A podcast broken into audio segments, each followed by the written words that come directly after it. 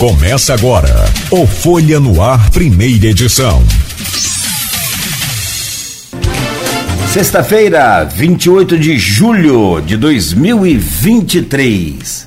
Começa agora pela Folha FM 98,3, emissora do grupo Folha da Manhã de Comunicação, mais um Folha no Ar. Deixa eu trazer o bom dia do nosso convidado, o Jefferson Manhães de Azevedo, reitor do IFE e prefeitável do PT de Campos a 2024. Jefferson, imenso prazer sempre recebê-lo aqui neste programa. Você já é sócio desse programa, nós perdemos uma quantidade de vezes, é claro, é evidente, dada a importância que você tem né, no, do cargo de reitor e também a atenção que a gente sempre teve e tem com a questão da, da educação, da qualidade do ensino público, principalmente. Bom dia, seja bem-vindo, é sempre uma honra recebê-lo aqui. Bom dia, Cláudio, Rodrigo, Aluizinho, Beto, todos aqueles que estão nos assistindo, nos ouvindo. É sempre um prazer estar aqui. Quero só reafirmar. Reitor é minha condição hoje, eu sou professor do IFE e reitor né, no exercício da função.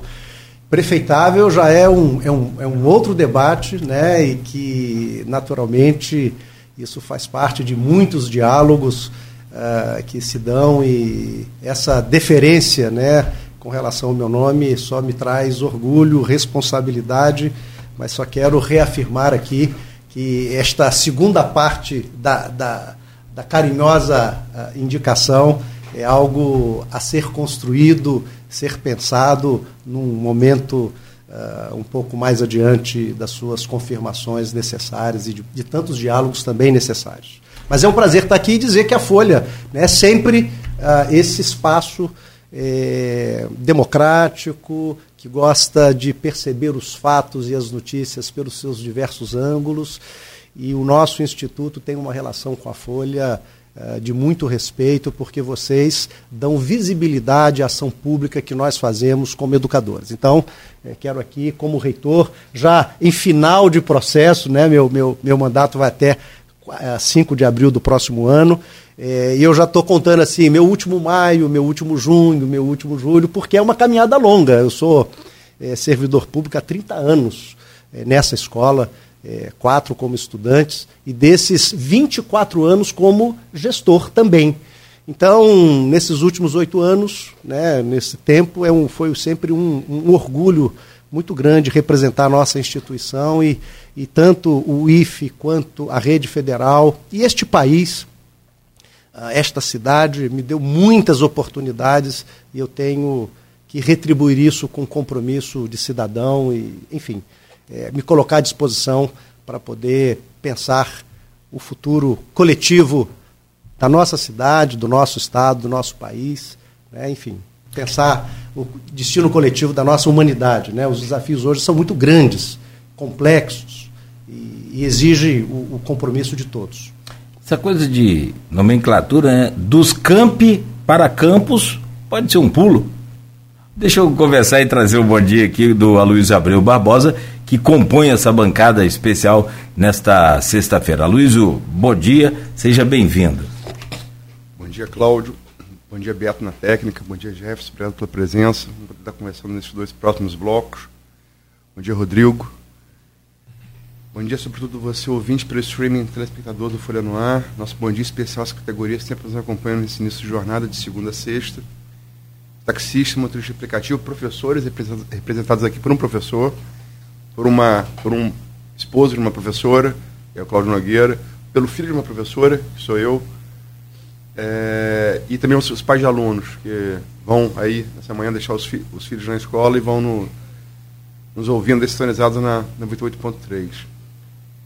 É, é, tem uma frase que, se fosse dita por outra pessoa, seria considerada uma frase genial. É, George W. Bush, o Bush filho. É, o futuro é algo que veremos amanhã. Então, o futuro ao qual o Jeff se referiu na frase do Bush, vamos ver no segundo bloco. o amanhã no segundo bloco, então. É. Boa. Boa, Luiz. Deixa eu trazer o, o, o, bom dia do Rodrigo Gonçalves e, e, já, Rodrigo, pedindo a você a gentileza de abrir esse, esse bate-papo aí com o Jefferson nesta manhã. Rodrigo, bom dia, seja bem-vindo. Bom dia, bom dia Cláudio, bom dia Luiz, bom dia especial ao Jefferson, Beto, do lado da técnica. Bom dia também a você que acompanha a gente no 98.3, né? Sempre agradecer a companhia de você, sua companhia não só aqui em Campos, mas também no, nos municípios vizinhos, onde chega o nosso sinal, São João da Barra, São Francisco, São Fidélis, Cardoso, você que está passando também, também aqui pelas rodovias que cortam o nosso município, sintonizou em 98.3, fica com a gente, né? Porque é sempre uma manhã de muita informação. E, claro, não deixar de dar o meu bom dia também aquelas pessoas que acompanham a gente no Facebook, no Instagram, no YouTube. É sempre um prazer ter vocês aqui com a gente. E lá você pode interagir com esse programa, enviando sua pergunta, né, sua sugestão. Então, estamos abertos aí à sua contribuição. E para começar, já, o Jefferson, né, na sua introdução, falou sobre a sua relação com o Instituto Federal Fluminense, né, que começa antes de se tornar, bem antes de se tornar Instituto Federal Fluminense. É uma história de, 30, de mais de 30 anos, quatro como aluno, né, e depois já integrando lá a, a equipe do Instituto Federal Fluminense. E viu todos os momentos acontecerem, inclusive a construção de novos campos aqui em Campos e região. Né? Hoje o IF tem de São João da Barra a Itaboraí, vamos, né? que é a responsabilidade da reitoria do Jefferson. Mas a gente colocou nesse primeiro bloco falar um pouco sobre essa transição, porque eu acho que a questão do Instituto Federal Fluminense, a estrutura, o que se espera do Instituto Federal Fluminense, é, parece estar havendo esse resgate agora com a volta né, do governo do Luiz Inácio Lula da Silva. Como é que tem sido essa transição? Tem sido com um resgate realmente? De, houve essa dificuldade mesmo do incentivo à educação, à pesquisa durante os últimos quatro anos? Como é que tem sido essa mudança de chave? Ou seja, é voltar às origens? Vocês resistiram esses quatro anos? Como é que é isso? Bom, Rodrigo, eu vou, antes de falar sobre isso, eu quero aproveitar e fazer um complemento aqui ao Aloizinho, usando uma melhor referência de presidente dos Estados Unidos, Abraham Lincoln. Né? A melhor maneira de prever o futuro é criá-lo. Então, se a gente quer um futuro melhor, nós temos que construir, né? não temos que só assistir esse futuro. É, Rodrigo, primeiro é dizer que eu estou com muita esperança, com muito entusiasmo, uh, e o governo é, apesar é, do Brasil ter chegado ao ponto que chegou, tudo que nós estamos assistindo, tudo que está sendo revelado, o desmonte da máquina pública, o uso da, do Estado brasileiro da máquina pública para benefícios pouco republicanos. E é bom lembrar aqui, eu, eu, eu vou citar um exemplo que eu, eu gosto muito ilustrativo é, para que todos entendam o que foi o desfinanciamento da educação pública federal nestes últimos seis anos. Eu fui diretor do Campo Centro, eleito em 2010. Naquele ano, eu tinha 4 milhões e meio de reais para investimento. Investimento são, é um dinheiro para obras e compra de equipamentos. Na né? educação profissional precisa de equipamentos, minimamente. Eu tinha 4 milhões e meio. Foi com ele que nós começamos o Bloco G, que é o, foi o maior prédio, a maior obra de uma única vez na história do nosso instituto, né, que mudou, é, no bom sentido da palavra, fortaleceu o nosso campo centro, né, um bloco de oito andares, um, um, grande, um grande bloco. Começou com esse valor, naturalmente. Então eu tinha 4 milhões e meio. 2010. Se for reajustado para hoje, isso dá aproximadamente 8 milhões e meio. Em 2015, é, penúltimo ano do governo da presidente Dilma, né, em 2016 ela foi deposta do cargo, é, nós tínhamos para o Instituto 16 milhões de reais, para o Instituto todo, 16 milhões de reais para obras e equipamentos. É, tirando funcionamento, folha de pagamento, isso é uma outra, é uma outra área do, do, do recurso público. Você sabe quanto que o governo anterior deixou para esse ano para o nosso instituto. Um instituto com 12 campi, um polo avançado em Cordeiro, um polo de inovação tecnológica, um centro de referência, que nós vamos inaugurar aqui, já deixando essa informação, dia 18 de agosto, aqui na Arthur Bernardes, e a unidade da reitoria, 600 mil reais. Isso é para ter uma ideia do que foi o desmonte da coisa pública nesses últimos anos. A gente discutia não novos cursos, novos públicos, novas possibilidades de atender os arranjos produtivos, culturais, sociais da nossa região. E eu falo das, das nossas regiões, porque nós estamos hoje em 10 municípios. É, nós estávamos discutindo como fechar a conta de alguns campos no final do ano, se tinha dinheiro para pagar energia elétrica, se tinha dinheiro para pagar os nossos colegas terceirizados.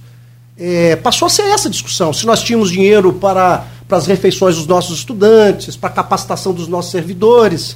E agora não. Agora eu quero dizer, e aqui em primeira mão, o governo federal vai implantar 100 novas unidades de institutos federais no Brasil já por agora. A meta eram 320, porque a gente quer chegar a mil. Mas já decidiu, são 100 novas unidades. E com isso eu vou conseguir, espero, e esse aí eu, eu, vou, eu vou terminar o meu mandato com a sensação de dever cumprido. A última obra, a última ação que eu assumi enquanto Instituto Federal, reitor, e que nós não conseguimos finalizar, que é a federalização do nosso campus Cordeiro. Porque esse ano, as duas últimas obras, nós vamos conseguir. Nós conseguimos agora com o governo federal 1 milhão 800 mil reais para poder urbanizar o nosso campus Guarulhos, que faltava fazer essa urbanização. É colocar ali o cercamento, é colocar ali é, as portarias, uma portaria para o estudante no campus Guarulhos para dar mais segurança para o nosso estudante, é poder dar uma urbanidade, um espaço, uma, uma pequena ciclovia, caminhos, permitindo que a gente tenha uma, uma, uma, uma, uma convivência eh, dialogal ali com a nossa comunidade no entorno. E a obra que nós vamos, 4 milhões de reais que nós recebemos para fazer o parque acadêmico, o conjunto de laboratórios da área de indústria do nosso campus Cabo Frio, que eram as duas últimas obras paralisadas e que só agora nós vamos conseguir realizar. Nós fizemos muito, não com o orçamento público, na perspectiva que a gente chama de LOA, mas com emendas parlamentares. Se não fossem os parlamentares, esse ano que eu tenho 600 mil para poder fazer as obras, nós conseguimos com os parlamentares mais de 14 milhões de reais. E é por isso que a gente está fazendo ainda muitas coisas ah, porque nós temos parlamentares da bancada do Rio de Janeiro que são sensíveis com a educação pública. E por isso nós não entramos num, num processo degradante, de precarização. Mas se tivéssemos mais um ciclo de gestão descompromissado com o fortalecimento da educação pública federal, eh, eu não sei o que aconteceria com o nosso instituto, que dá tanto orgulho para as pessoas. Então eu quero aqui reafirmar que nós, estamos, nós tivemos hoje a reposição do nosso orçamento em mais 9 milhões de reais para o funcionamento da nossa instituição. E eu tenho certeza absoluta que nos próximos anos nós vamos ter. Né, eu, eu fui eleito, eu quero só lembrar, em, em 2015. Em dois, eu assumi em 2016, abril de 2016. Quem era o, o, o secretário, o nosso querido secretário de Educação, o professor Marcelo Férez, colega nosso do IFE, é, o, o, diretor de políticas do Pronatec, com um orçamento de mais de 11 bilhões, é o, é o meu pró-reitor de ensino, nosso pró-reitor de ensino, o professor Carlos Arthur. E uh, o, o, meu diretor executivo hoje, ele era o coordenador de orçamento da, da, secretaria. Então, eu fui eleito em abril e tinha lá amigos. E tem hoje, eu, eu, eu, naturalmente, vários, a gente vai construindo essas relações, né? É, mas só para dizer para vocês que eu me senti muito à vontade. Eu fui eleito com essa perspectiva. Um mês e meio depois, a, a, a presidente Dilma foi impeachmentada. De lá para cá, foram sete ministros da educação, sete secretários de educação profissional e tecnológica. Né? Toda vez que entrava um secretário novo, a gente tinha que convencer, como rede federal, a importância da rede federal, porque as pessoas não conheciam o poder da nossa instituição. Aí passava três meses, o cara começava a defender a nossa rede, gostar da rede, trocava de secretário, trocava de ministro. Então foi um tempo muito difícil. Um tempo muito difícil que nós tivemos. E eu falava o seguinte: olha, eu tenho que ter o direito de pelo menos um ano e três meses de ter um governo ventos a favor. Então, eu estou agora, por isso eu estou falando com vocês com muito entusiasmo, porque ver de novo. Agora o governo conseguiu uma, fez uma portaria para contratar mais 5 mil professores. Isso, isso é muito bom para a rede federal, isso, isso traz para a gente. Então a gente vai precisar de mais técnicos administrativos, mais camp, porque aqui nós temos regiões aqui, região de São Francisco, é uma região que merece uma unidade do Instituto Federal Fluminense. Né? É, nós temos São Fidélis, é uma região que merece uma unidade do Instituto Federal Fluminense. Tem muitas áreas que nós podemos avançar. E aí eu ficava envergonhado quando o prefeito vinha, o vereador. Eu tenho até aqui em São Francisco, é, é, é aconteceu no, no, início do mandato, é, os colegas no início até olharam para mim assim: ah, acho que esse, esse reitor não está comprometido, né? Lógico, eu estou falando aqui com todo respeito e, e, e naturalmente é, nunca foram desrespeitosos comigo, mas assim, eu imagino, né? Porque foram lá, olha, a gente quer uma unidade aqui em São Francisco. E eu falei, olha, eu preciso dizer a vocês que, é, infelizmente, não existe nenhuma política de expansão do governo federal. Né? Agora, eu tive com um colega lá, inclusive foi ex-aluno da nossa escola de Bom Jesus, hoje é secretário em São Francisco. Eu falei para ele: olha, agora nós vamos implantar. Né? Ou pelo menos agora nós temos a possibilidade de, junto com essa comunidade, sonhar juntos, mas com a possibilidade concreta de ter uma unidade. Eu, eu não estou aqui fazendo é, é, é, é promessas é, é, vãs, eu estou só dizendo que agora a gente pode pensar no nosso território para ter mais IFE, para ter mais educação profissional e tecnológica, para ter mais cursos técnicos, para ter mais cursos superiores, para ter possibilidade de formação dos professores. Eu acho que eu quero olhar para o meu país com muita esperança, com muito entusiasmo. Foi para isso que é, eu, eu, eu, eu, eu cada vez me convenço que eu não vim. É, eu, na juventude eu achava que eu ia mudar o mundo. Hoje eu estou talvez um pouco mais. Ah, ah, um pouco mais. Não vou dizer amadurecido, mas um pouco com expectativa. É, mais amadurecido, acho que é a palavra. Eu, se eu deixar o mundo melhor do que eu encontrei, eu já vou estar satisfeito. Se eu deixar o IFE melhor do que eu encontrei, tenho certeza que eu, e falo aqui em nome de todos os diretores gerais, de toda a nossa comunidade acadêmica, porque o reitor é o símbolo, né? Mas quem faz o cotidiano são os nossos colegas servidores, os nossos estudantes, nossos colegas terceirizados. Então, eu tenho certeza que esses dois ciclos como, como, como reitor é, eu, eu, entrego, nós entregamos melhor o nosso instituto. Eu, quando fui diretor, durante seis anos, dois mandatos também no Campo Centro, é, também entregamos um campus mais fortalecido à época.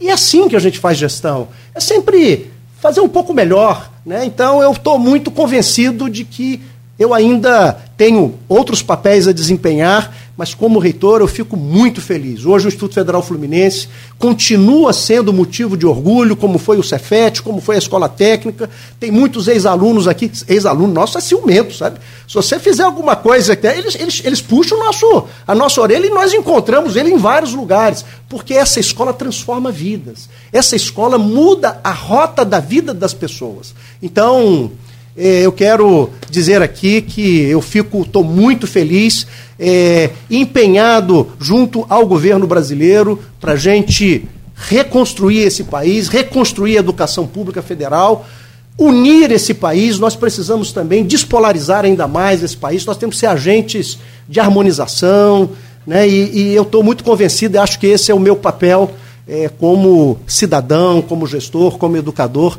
porque é assim que eu me reconheço. Era a pergunta da Silvana lá, inclusive isso, né, Luiz? É. Né? A Silvana está sempre contribuindo com a gente lá no grupo. É, a Silvana Venâncio, que é jornalista também lá de Bom Jesus, inclusive tinha feito essa pergunta. Professor, o senhor sentiu alguma diferença até que pelo governo Lula e você já respondeu em relação a isso, né, Luiz?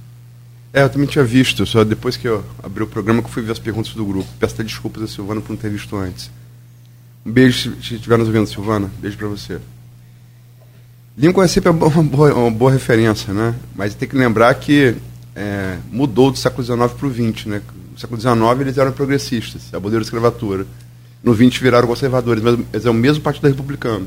De Lincoln, é o de George W. Bush e é o de Trump. É o mesmo partido. Mudou um pouco do século XIX para o XX, né?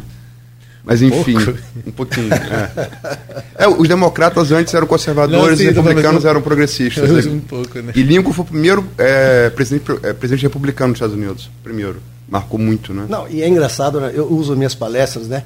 Os republicanos, que são conservadores, usam o vermelho. E os democratas usam o azul, o azul, né? Então é importante também para as pessoas compreenderem né, a, a dinâmica cultural das cores, né? É, mas lá também é por conta da bandeira deles, né? Que é, é listrada de. É, a, a, a, é, tem, tem vermelho e tem, e tem azul. É uma reprodução um pouco da bandeira da Grã-Bretanha, né? Tipo, um pouco diferente. Não, e deixa eu lembrar só uma outra coisa, Luizinho. É bom, não é que no século XIX os homens usavam rosa e as mulheres azul. As mulheres azul porque era o véu de Nossa Senhora. E rosa era o sinal de valentia. Portanto, é só para problematizar É. né, as questões. Até o, até o início do século XX, o rosa era dos homens. Tanto é que você vai ver os reis, os, imperadores, né, usando rosa, tecidos rosa, porque é o sinal de valentia. E o azul é o sinal, é, a época do manto de Nossa, Nossa Senhora, Senhora. e, portanto, o azul era feminino. É, a gente vai ter a história. né? Final do Copa 58, Brasil e Suécia, os dois tinham uniforme amarelo. O Brasil jogou a Copa inteira com uniforme amarelo. Perde o sorteio, o dono da casa vai jogar de azul. Acho que era é, é, Pinto de Carvalho, era o nome do chefe da delegação. E a superstição, Brasil tinha perdido a Copa de 50 final. Chega no ônibus, Pelé, Garrincha, Didi, Newton Santos. Já ganhamos a final, vamos jogar de azul, cor do manto de Nossa Senhora. e o Brasil ganhou aquele jogo por 5 a 2 Mas vamos lá, é, Jefim, é, a gente tem eleição do IFE, vamos falar eleição, né, no, eleição político-partidária no próximo bloco, tem eleição do IFE. E deve se dar novembro, né? Mais ou menos. Isso, novembro. Novembro. Novembro. indica que é no mês de novembro, de acordo com o nosso Conselho Superior. É, porque para ter uma presença maior do corpo, do corpo discente, né, do, do- dos alunos, né, porque deixando em dezembro, muitos deles vão para suas casas, enfim. É mais democrático realmente. E você tem algumas candidaturas é, postas. É, o seu cargo, reitor, você é, não pode mais ser candidato à, à reeleição. Né? Tem é, o professor Carlos Artur, que você citou aqui na sua resposta ao Rodrigo, que é apoiado por você. E a oposição, eu tentei sondar com as fontes do IFE, mu- muita dificuldade em encontrar o candidato da oposição. Que é o Carlos Alberto, é, é o atual diretor do Campo Campo Centro, é, poderia ser um candidato natural, mas ele afirma que não vai ser candidato. E parece que nós temos o, o Vitor Saraiva, diretor de Cabo Frio, que seria esse candidato da oposição. É, o Campus Campo Centro, o, o professor César Boinar, que é apoiado por você, contra a professora Luciana Machado. E no campus é, Guarulhos, eu vou, citar os campos aqui de campos. Eu, é, Peço desculpas eh, de outros municípios, mas é, E a gente- certeza- senão vai certeza- alongar muito. E com certeza a gente vai voltar a falar É? sobre isso, né, Luiz? Quê? E com certeza a gente vai voltar a falar, Falar sobre, isso. isso. É, a gente, fatalmente, como a gente É. fez aqui, toda eleição a gente vai cobrir, Sim. vai ouvir esses candidatos, né? Entrevistas individuais, sem debate. É, Até adianto isso, isso desde já. E em Campos Guarulhos, a professora Tatiana, que é da situação também, candidata à reeleição e até o momento não tem ninguém de oposição. Analisa, por favor, como é que você projeta esses três pleitos. Bom, Aloysio, todos que estão nos ouvindo e assistindo, primeiro dizer que é uma celebração da democracia. É o momento de diálogo em que a instituição tem a oportunidade de se reavaliar, de pensar o seu futuro e de apostar nesse futuro.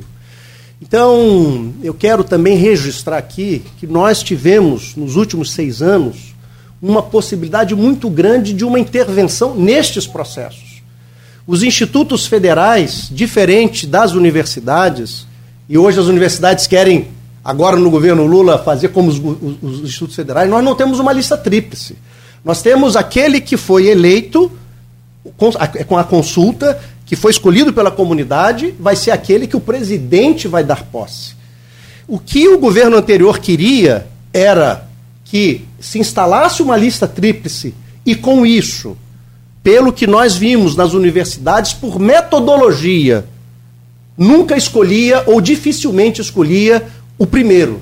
E isso tem uma mensagem muito clara. A mensagem clara é a seguinte: vocês estão aí, reitor, reitora, por indicação minha como presidente da República. Não foi a comunidade que colocou. Então, este reitor ou esta reitora não deve satisfação a esta comunidade, mas aquele que o indicou. E mais grave no caso nosso não haveria mais eleição para diretores gerais dos campi. Então imagine vocês, eh, nós temos 12 unidades, vamos usar aqui Quissamã pelo carinho que eu tenho com a prefeita e com aquela comunidade, mas que eu tenho com todos os outros, mas dando um exemplo, tinha que usar um.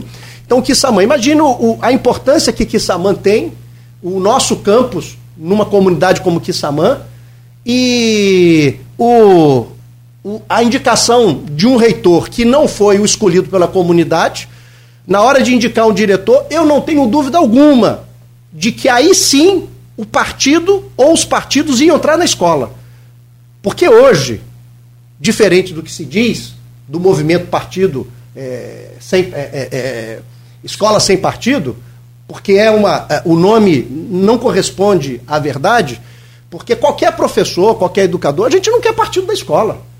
Mas se houvesse essa mudança, eu garanto que partido entraria dentro da escola para indicar: olha, eu quero aquele servidor, eu quero aquela pessoa, porque eu tenho que indicar o, o diretor de ensino, o diretor de administração, eu tenho que indicar os pró-reitores. Então viram cargos possíveis de ser é, é, é, é, usados pelos partidos políticos na sua dinâmica. Então, eu quero dizer que nós resistimos, conseguimos não fazer com que o PL que mudava a, o processo eleitoral é, é, acontecesse e agora, com certeza, os ares democráticos continuarão e mais fortalecidos. Então, eu quero pontuar isso para dizer que, para a gente, eleição é celebração da democracia, é diálogo institucional e eu fico muito feliz quando as pessoas se colocam nesse processo. Elas estão querendo debater a instituição. Sempre é possível fazer melhor aquilo que nós fazemos. E, portanto, uma oposição que seja é, colocada de maneira respeitosa na perspectiva é, de uma crítica e que pode fazer críticas contundentes, né? mas a gente não precisa personalizar, como a gente assistiu esse, esse conjunto de envergonhamentos que o nosso país, inclusive na semana passada, semana, essa semana, né? o, o, ex-presidente chama o presidente atual de jumento. Então, assim, é, é muita baixaria. Então, nós, nós estamos cansados. Acho que o Brasil está cansado de ouvir ofensas pessoais. E no Instituto Federal Fluminense, nós temos os processos democráticos são pedagógicos. O aluno ali com 16, 17 anos, 14, 15 anos, vai votar pela primeira vez na sua vida. Então, é, é um momento de celebração, é um momento de formação, é um momento pedagógico. Então, nós temos hoje a candidatura do professor Carlos Arthur que é o nosso pró-reitor de ensino, tem uma trajetória no Ministério da Educação, três anos e meio do Ministério da Educação, foi diretor do campus Macaé, foi meu pró, é meu pró hoje é o nosso pró-reitor de ensino, uma pessoa hoje que é uma referência nacional, é, é extremamente querido na rede, respeitado, e que eu não tenho dúvida que o governo Lula é o governo que fortaleceu a educação profissional, ampliou, ampliou a, forma, a, a, a, educação profissional e tecnológica, mudou o paradigma dessa, dessa, dessa, dessa educação profissional e tecnológica com a constituição dos institutos federais, e é hora de continuar alargando as possibilidades dos institutos federais. Então, um reitor como o professor Carlos Arthur, eu não tenho dúvida alguma que é uma pessoa que alarga esse processo, e por isso entendemos que ele é aquele que pode representar nossa gestão, uma gestão que teve muita resiliência junto com essa comunidade, que nós não abaixamos a guarda, defendemos a educação pública, fizemos uma gestão colegiada, como eu posso garantir, é, é, é a ponto é, de não haver, é, se eu sou diretor do maior campus, ou sou seu diretor do campus com o menor número de alunos, é, não, não há diferença é, do ponto de vista do posicionamento, do respeito, da acolhida da, da, dos processos, o colégio de dirigentes democrático. Então eu acho que nós avançamos muito nesse tempo. E hoje eu entendo que o professor Carlos Arthur nos representa, né? E, e, com muito respeito ao professor Vitor Saraiva, que é o diretor de Cabo Frio, também uma pessoa com um conjunto de adjetivos, com um conjunto de, de, de atributos, e que a nossa comunidade tem que ter a liberdade de escolher aquela que entende que melhor represente ou que defenda o futuro da nossa instituição. Então, eu, eu acho que isso é um processo democrático, dialogal, e, e, nós vamos, eu vou estar empenhado nesse processo, empenhado por ser servidor, porque no dia 5 de, de, de abril eu, eu, eu, eu não, não, meu mandato termina e eu vou exercer a minha função para o qual eu fiz concurso público, porque eu não sou reitor de concurso. Né? Eu hoje eu sou reitor por uma questão conjuntural, mas eu sou servidor público federal, eu sou professor, é para isso que eu fiz o concurso e me compreendo no mundo dessa maneira. Então eu quero que tenha o melhor reitor possível, e neste momento histórico, é bom lembrar, né, que não é uma competição de, de, de é, uma pessoa ou outra, mas aquilo que pode contribuir para o que eu acredito que é o melhor para o futuro da instituição, com todo respeito, é, neste momento e, e contexto histórico. É, na questão do Campo Centro, é, é, o Carlos Boinar, é só uma, uma observação, não é César Boinar, eu acho que. Não, eu, que, eu falei César. Acho que sim, mas. Perdão, é, foi ato falho, porque eu sou muito amigo, deve ser parente dele, César Boinar. É, eu conheço também muito, Desculpa, uma pessoa Carlos, muito, perdão, muito querida perdão. também. É, confundir com gente boa não tem problema, não. O problema é quando confunde a gente com, com pessoas que de reputação é, pouco republicana e pouco ilibada. É, então, o, o Carlinho Boinaro, eu falei para ele, Carlinho, é, eu vou, eu, eu, eu retomo as minhas atividades como professor e eu gostaria de ter você como meu diretor. Boinaro é um cara é um cara, primeiro, primeiro muito probo, uma pessoa dialogal, acolhedora, que vai de novo tornar o nosso campus o campus do Sim, que vai abrir esse campus para a comunidade, né, fazer de novo o protagonismo né, é, é, é, é, do Campo Centro aqui nessa região, na perspectiva positiva, da comunidade se sentir à vontade de participar desses processos. Então eu entendo que o professor Carlos Boinar é aquela pessoa que vai representar é, aquilo que nós entendemos um campo centro fortalecido, integrado ao instituto, respeitado as suas particularidades, né, mas como aquele que vai ajudar a articular e fortalecer a educação profissional do, do nosso território. Então, eu, a professora Tatiana é uma professora querida, né, nossa diretora, eu, eu não sei quem é uh, o, o, o, o possível candidato lá, mas eu entendo né, que a professora Tatiana também, é, junto com essa comunidade, né, é, é, tem um conjunto de, de adjetivos e, de, e acumulou uma, uma, um histórico aí que, que permite que ela possa a, a, a disputar esse processo e tem todo o nosso carinho.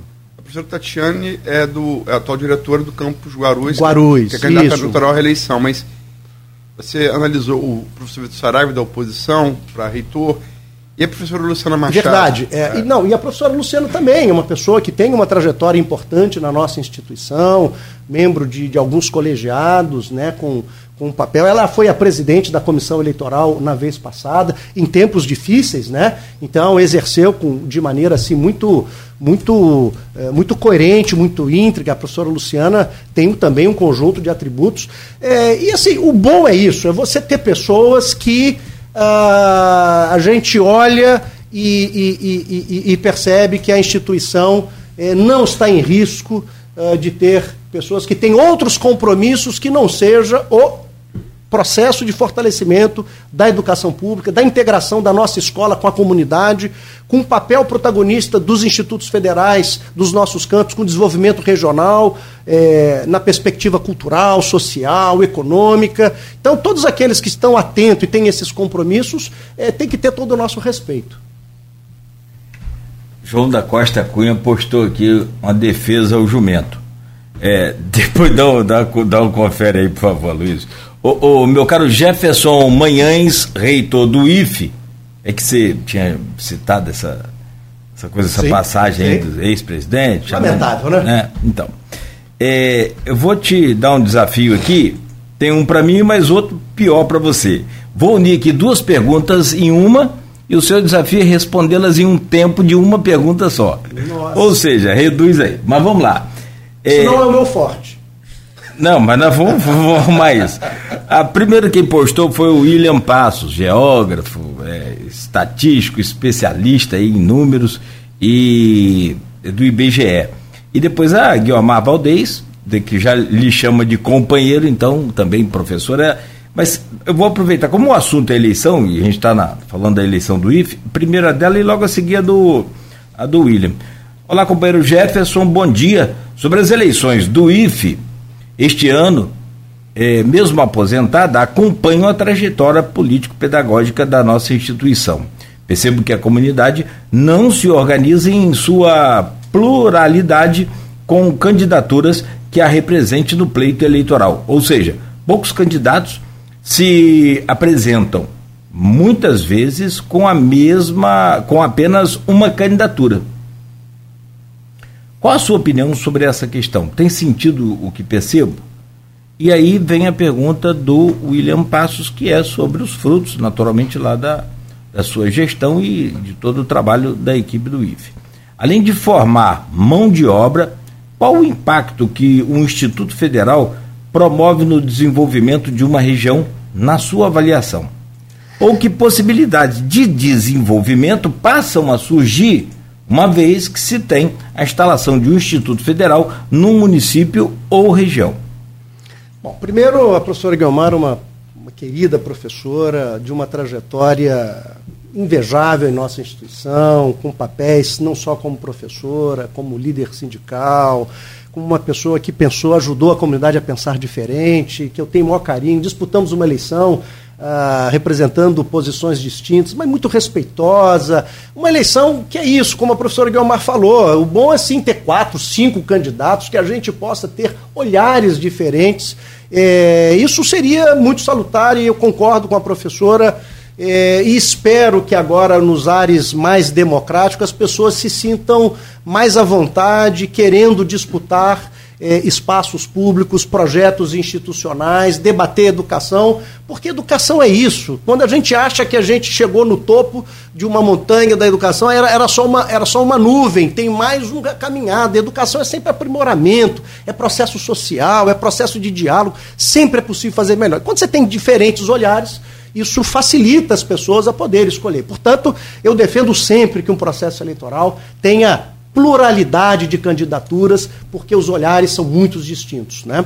É, então, com a questão do William, o William é, é uma outra pessoa muito querida, né? ex-aluno da nossa escola, é, é, é seja como uh, licenciado na área de geografia, foi aluno nosso também na pós-graduação e se destacou, mestrado, doutorado, teve, teve fez projetos, uh, uh, estudou em Portugal. Então, assim, quando a gente olha hoje, e, e é hoje aqui um um, um, dos maiores especialistas, junto com a Luizinho aqui, né, na questão de análise dos processos políticos, estatísticos. Então, assim, eu olho isso com, com orgulho muito grande como educador e que, de alguma maneira, a gente contribuiu. É, portanto, e quero dizer, William, que é, um campus, ele, não só, como você apontou, forma pessoas de qualidade, mas ele Primeiro, ele oportuniza. vou dar um exemplo aqui que eu sempre uso quando eu vou a Cabo Frio, eu uso esse exemplo, que é, é um, é um bom exemplo. Eu, eu é, quando eu fui estudante aqui na Escola Técnica Federal de Campos, de 40 alunos na minha turma, três eram de fora. Um era de São Fidélis e dois, um de Arraio do Cabo, outro de Cabo Frio. Então tinham três, dois alunos daquela região dos lagos. A primeira coisa que você poderia fazer, bom, é, os campistas são mais inteligentes, porque de 40, 37 passaram no processo, o pessoal de Arraial do Cabo, Cabo Frio, São João da Barra, eles não têm competência, né? Mas, engraçado, é, instalamos uma unidade em Cabo Frio. Hoje nós temos lá mais de 1.500 estudantes. O que, qual é a diferença? Não é porque o menino não é inteligente, a menina não é inteligente. É porque o menino, filho do trabalhador, o menino mais pobre, não tem como se locomover diariamente, ou o pai, a mãe, a família manter uma casa aqui para ele poder estudar. Então, a Escola Técnica Federal de Campos era gratuita para quem morava em Campos. Para quem mora, morava em, em, em, Cabo Frio, em Itapiruna, é, não era, é proibitivo. Né? Então, você chegar com um campus numa comunidade, você aumenta o acesso. Ao invés do jovem procurar a escola, é a escola que procura o jovem. Essa foi a proposta do governo Lula, do governo Dilma, na perspectiva de ampliar a rede. Nós éramos 140 unidades no Brasil, hoje nós somos 670 onde 98% dessas unidades foram construídas pelo, pelo governo Lula, dessas novas unidades. Então, é, isso fez o quê? Fez, por exemplo, aqui nós tínhamos uma, a Escola Técnica de Campos e tinha uma unidade centralizada de Macaé. Hoje nós temos 12 unidades, nós temos em Quissamã, a, a, a Cabo Frio, é, é, Maricá, Itaboraí, é, Pádua, Bom Jesus, é, Itapiruna, São João da Barra. Isso sem contar, né, Jeff, que onde existiam já as unidades, elas criaram novos cursos, né? Mas muitos. É, exemplo, por exemplo, agora São João da Barra que já está para ter o curso superior de logística. né? E... Quando São João da Barra imaginou ter uma universidade? E vai ter agora. Então, assim, quantas pessoas precisavam? Eu mesmo sou de lá e quant, é, essa dificuldade de se vir estudar em campos, por mais que seja na Barra fosse perto, hoje a realidade lá, por exemplo, é outra. Né? Hoje lá você tem transporte público para o estudante gratuito, né? você tem a, a, prefeitura pagando a universidade, uma época na minha época não tinha isso. Então, é. realmente vir para cá era muito difícil. Por exemplo, da minha turma de, de na época, vamos supor, de, de é ensino fundamental, né? que naquela época era a oitava série, de, de, nós éramos 30, duas pessoas tinham, tiveram a oportunidade de passar e vir estudar no IF. Rodrigo, eu quero, aproveitando, o Campo Centro onde eu estudei, eu fiz curso de mecânica, técnico na área de mecânica. Eram cinco cursos: mecânica, eletro, química, edificações e estradas. Hoje são 40, no Campo Centro. Inclusive mestrado e doutorado. Curso de letras, curso de teatro, curso de educação física. Exato. Quem imaginava isso há 20 anos atrás? Então, o governo Lula, o governo Dilma, não só ampliou a rede, mas, como eu falei, ele alargou a compreensão do que é educação profissional e tecnológica. Nós temos agora aqui é, é, em Guarulhos, temos o curso técnico de farmácia, temos o curso técnico de enfermagem, além de tantos outros, mas temos o primeiro curso na área de saúde superior da nossa região, que é o curso superior de enfermagem.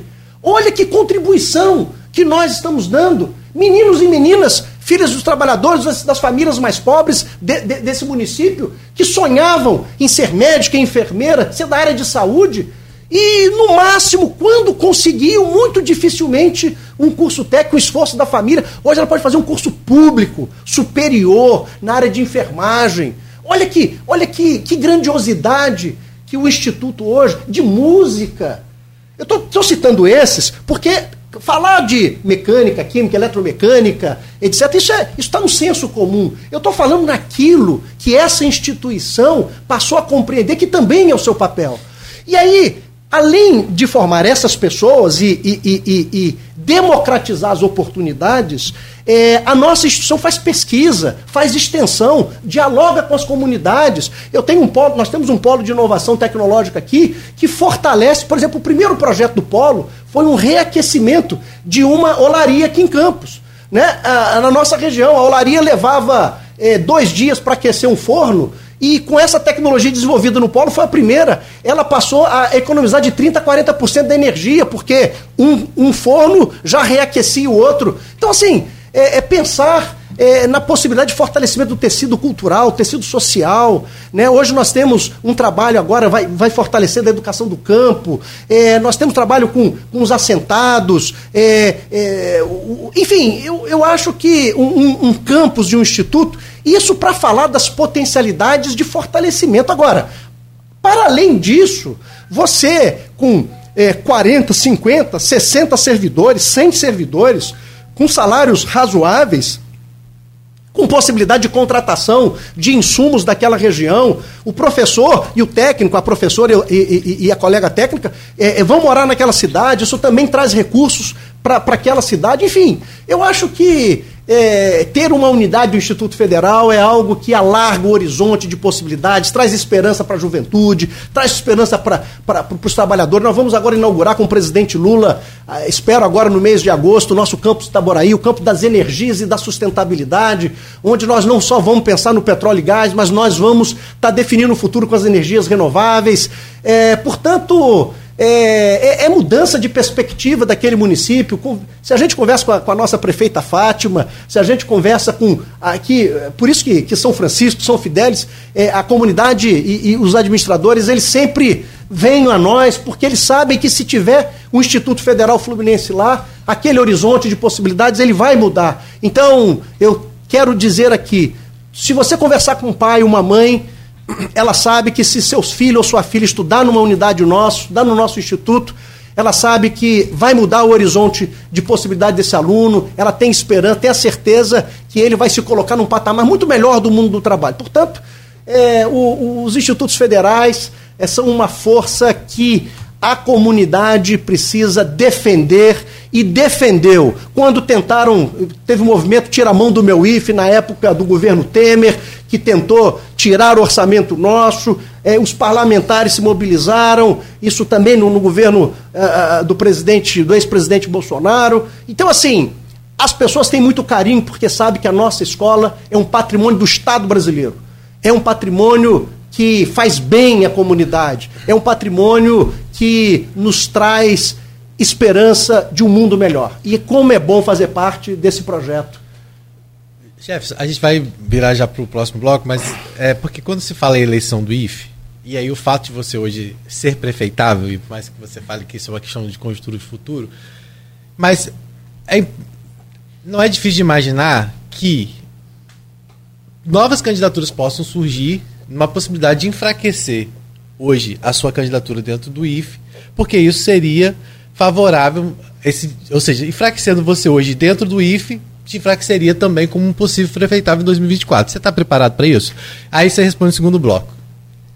É, eu só queria também para encerrar esse bloco, falar que eu fiz a menção ao chefe da delegação brasileira 58, falei Pinto de Carvalho, tá, assim, peço desculpa para o professor Carlos Boinar, pelo chamado é, de César, que é meu colega de amigo de infância, é, é Paulo Machado de Carvalho, o chefe da delegação que Azul. É, o azul. Né? E talvez a gente seja campeão mundial 58 por conta, por conta desse impacto psicológico. Que ninguém que gostava de usar a camisa azul. Tinha um problema com a, é, com a, Acho que foi da de, de, de. Não, porque até 54 a cor do uniforme brasileiro era branca.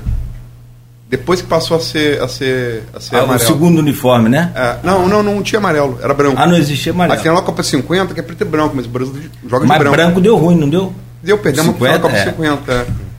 E é, só para corroborar o que já se falou, o impacto que o IF causa no tecido social, a gente tem que lembrar que aquele movimento Ocupa TB, que ocupou o Teatro de Bolso, que tava, vinha três anos fechado no final do segundo governo Rosinha, ele era encabeçado por figuras proeminentes da cultura de campos há muito tempo, o Ive, né?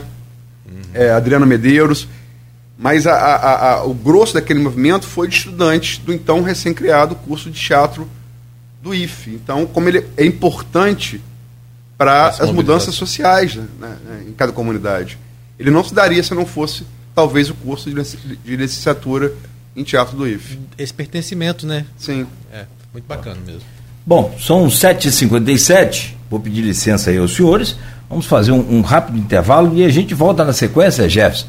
Aí virando a chave. Tem a pergunta do Rodrigo, claro, né? Vamos falar sobre a eleição do IFE ainda, mas já virando essa chave aí para para fora do, do, dos campi que você é responsável hoje como reitor do, do IFE.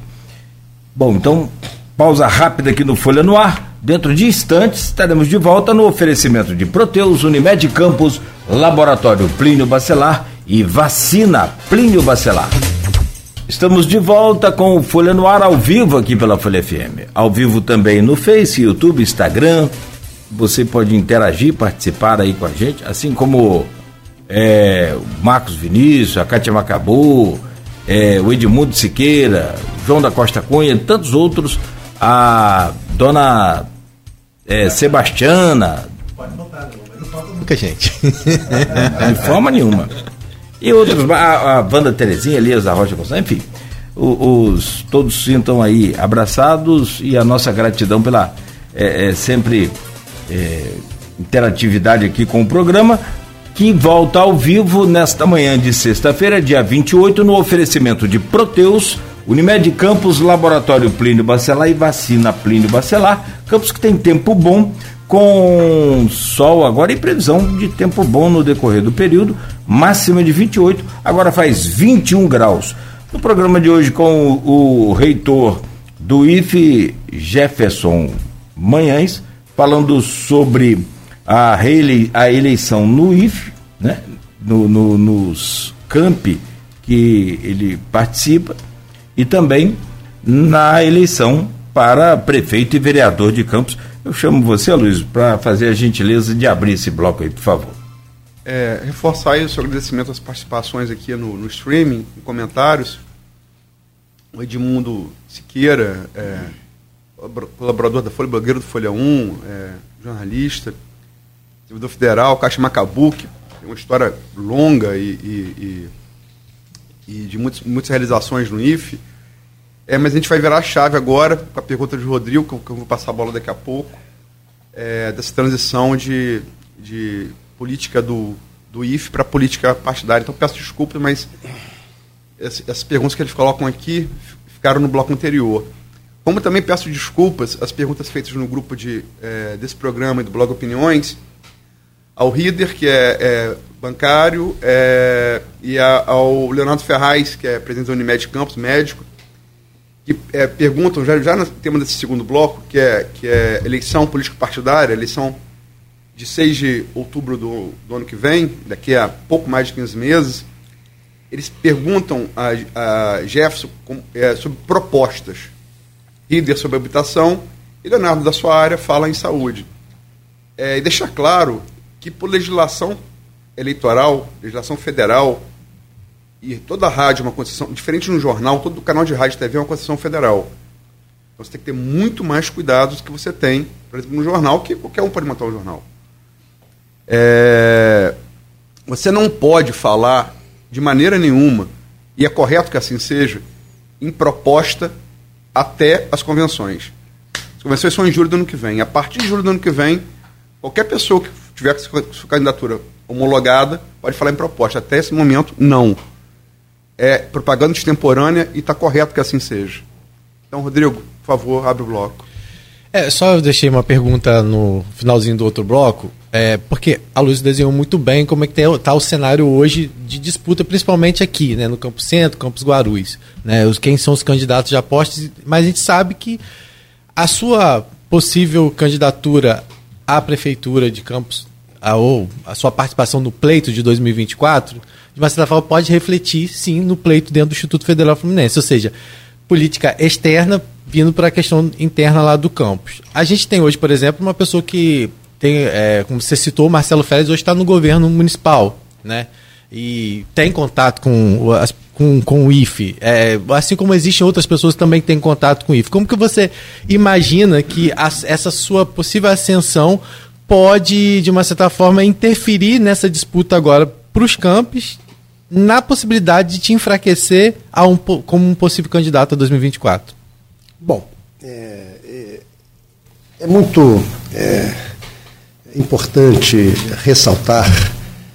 É, eu fico muito feliz porque no contato com os estudantes, com os nossos colegas servidores, com os nossos colegas terceirizados, eu tenho absoluta certeza que nós estamos entregando um instituto muito mais harmonizado, um instituto que de fato discute ainda mais a educação, o seu papel na sociedade, a sua relação com as comunidades. Conseguimos então fazer uma gestão de fato colegiada, uh, que respeitou as nossas servidoras e servidores, os nossos gestores, é, para quem viu a disputa eleitoral de 2011 para reitor nesse instituto, com Polícia Federal dentro do ginásio é, do nosso instituto, e vai ver os processos eleitorais agora, eu minimamente ah, me sinto feliz com o papel histórico cumprido de ter colocado, ou pelo menos ajudado a nossa comunidade a se respeitar ainda mais, respeitar os processos eleitorais. Então, eu tô, estou tô muito tranquilo é, do papel que eu desenvolvi junto com meus colegas gestores e com servidores dessa casa e também com os nossos estudantes. É, é, eu queria também ressaltar que o professor Marcelo Férez é uma pessoa muito querida, secretário de Educação desse município, e que ele, o professor Carlos Arthur, foi diretor na época que ele foi secretário. Inclusive, Marcelo ligou para mim, há muitos anos atrás, é, para que pudesse indicar alguém. E à época eu sugeri o nome do professor Carlos Arthur, e que depois o professor Casato foi exercer algumas funções lá, e o professor Marcelo Félix também teve uma ascensão, uma pessoa que eu tenho um respeito enorme. Portanto, é, são pessoas e são amigos. Os dois são amigos. Então, assim, a gente tem que respeitar a nossa comunidade. A nossa comunidade é uma comunidade, por exemplo, é, que tem é, é, é, é compromissos e que pode perceber que seja um outro caminho para o nosso instituto e que isso possa. É, eu tenho absoluta certeza que o meu papel eu cumpri. Né? E num processo de reeleição, é isso. As pessoas podem escolher uma outra rota. Isso pode interferir se houver o entendimento futuramente né, da questão da candidatura né, a, a, prefeito né, de Campos ou um outro papel que eu venha a desempenhar as narrativas são possíveis, né? mas eu tenho absoluta certeza do carinho que eu tenho hoje no Instituto, do respeito, porque é isso, respeito é alguma coisa compartilhada e dialogal. Né? Eu tenho assim, eu termino a gestão olhando no olho de cada estudante, de cada servidor, porque se eu não pude ajudar, eu não atrapalhei. Eu respeitei profundamente. Deve ter uns quatro ou cinco que talvez possam não ter essa mesma percepção, mas eu também tenho orgulho de que eles não olham nos meus olhos. É porque nós nunca transigimos na questão do cuidado com a coisa pública, do zelo com a educação, com o futuro dos nossos estudantes. Então eu tenho absoluta certeza que eu tenho uma sintonia muito grande com os nossos colegas eh, eh, eh, da nossa instituição, e seja ele quem for o próximo reitor, o próximo diretor, a próxima reitora, a próxima diretora, eu tenho absoluta certeza que o respeito será continuado, aprimorado. Então, é possível, é possível. É, agora, eu não tenho dúvida é, de que, se por acaso vier a acontecer é, de, da candidatura, né, algo que tem que ser muito construído nos partidos, né, é, eu tenho absoluta certeza que eu vou ter o apoio de muitas pessoas queridas, porque sabem da seriedade, da integridade, do compromisso com a democracia, é, com respeito ao outro. Né, eu recebi agora, né, no, no, foi postado a questão da, da, da, da, da, imagem aqui da entrevista de hoje, né? E tem lá no comentário do meu Instagram, né? Não só competente tecnicamente, mas é um humanista. Porque é isso, é, eu acho que o educador é o acolhedor. Tem que ser firme sem perder a ternura. Ser intransigente naquilo, porque eu sou um servidor público, nós temos a coisa pública, tem que usar muito bem o recurso público. Eu tenho muito orgulho de terminar a gestão e não ter um elemento que possa desabonar a conduta desta instituição. Eu sou muito feliz, eu aprendi a ser gestor nesta instituição. Eu aprendi a ser professor nesta instituição. Eu sou engenheiro de formação, mas eu aprendi a ser professor com os meus colegas. Eu aprendi a ser servidor público com meus colegas. Eu aprendi a ser gestor público com os meus colegas. Então eu tenho muito orgulho da história que eu construí junto com tantas outras. Eu sou, eu sou a resultante desse conjunto de encontros, de conjunto de colegas que me ajudaram a perceber o mundo por outros aspectos. Citou aqui a professora Kátia Macabu, por exemplo, né, eu, eu, quanto eu aprendi com ela a percepção da cultura, a construção do curso Nossa Licenciatura em Teatro, muito se deve a esta nossa colega, servidor público hoje aposentada, né, de sonhos do, do grupo Nós do Teatro, de tantas ações de alunos e servidores daquela casa. Né? Quando eu assumi a direção do Campo Centro, eu só tinha uma professora da área de cultura concursada. Uma. Todos os outros eram colegas de outras áreas que trabalhavam na cultura. A professora Cátia é um exemplo. Ela é professora de português e ela é, foi uma grande coautora na questão do teatro. Né? E hoje, nós temos um curso superior de teatro, onde nós temos concurso para professores. Quando Lula esteve aqui visitando a nossa escola, ele falou o seguinte, professor, eu não sabia, eu, eu, eu não sabia que eu ia aprender nesta, nessa visita. Eu, eu tinha certeza que aqui vocês preparavam profissionais de mecânica, de eletrotécnica, mas nunca podia imaginar que vocês preparavam profissionais para a cultura. A cultura deixou de ser somente transversal, que é muito importante na formação do nosso estudante, do ensino integrado, mas passou a ser uma área fim, assim como a educação física, a formação de professor de letras, então é professor de música aqui no nosso campus Guarulhos. Então, assim, eu acho que nós entregamos uma instituição mais fortalecida, mais harmonizada, mas com certeza precisa ser aprimorada. Quem sabe, então, aquele candidato que conseguir apresentar uma proposta que melhor mostrar um novo ciclo de gestão, aprimorando, eu tenho certeza absoluta, absoluta, que todas as proposições serão proposições de aprimoramento, não mudança de rota. Aprimoramento que nós estamos fazendo. Eu não tenho. E depois a gente conversa para ver se é verdade ou não. Porque eu não tenho dúvida alguma do bom trabalho que esse, esse coletivo de, de, de servidores públicos fizeram em tempos. Eu estava no Canadá, no Congresso agora no início do ano, e perguntaram para mim como é que foi esse tempo. Né? Eu falei assim, olha, eu posso resumir o tempo que nós passamos nesses últimos seis anos com a palavra resiliência. Nós resistimos a uma tentativa de diminuição do poder educacional, de produção de conhecimento, de extensão, de cultura, de esporte das nossas instituições. Então eu, eu entrego. Se alguém interpretar dessa maneira, faz parte o eleitor, né? Se assim vier a se concretizar este fato, tem toda a liberdade e é assim que é bom, né? Ter a liberdade de escolher o futuro comum. Jefim, deixa eu, deixa eu virar a chave de vez. É, estamos falando, logicamente, que até, como eu falei no início do programa, até as convenções de julho, estamos falando de intenções aqui. qualquer. qualquer é, nem, nem há pré-candidatura ainda, né? Estamos falando de intenções. Intenção de possível candidatura. Mas, é, eu já escrevi sobre isso. Eu, o motivo pessoal ficou um pouco afastado. Eu voltei. É, e você volta a falar com fontes e tal.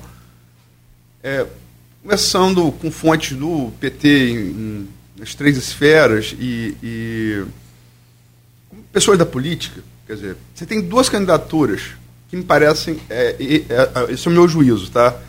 É um juízo fundamentado, né? Eu acho que, né?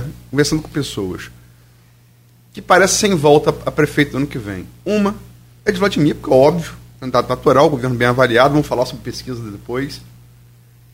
E a outra é a sua até pelo fato de que a prefeita, é, ex-prefeito, perdão, ato falho, ex-prefeita Carla Machado, atual deputada estadual, ela, por ter sido candidata à reeleição em município limítrofe, me parece pacificado no Supremo que não pode ser, pela terceira vez, em município, município limítrofe. Né? E eu soube, e, e as, as, demais, as, as demais candidaturas dependem de conjuntura. Tiago Rangel está vendo agora, como o Rodrigo noticiou, a possibilidade de ir para a União com com o Rodrigo Bacelar lá. É, Caio depende da conjuntura, cuidado do pai PS, PSD.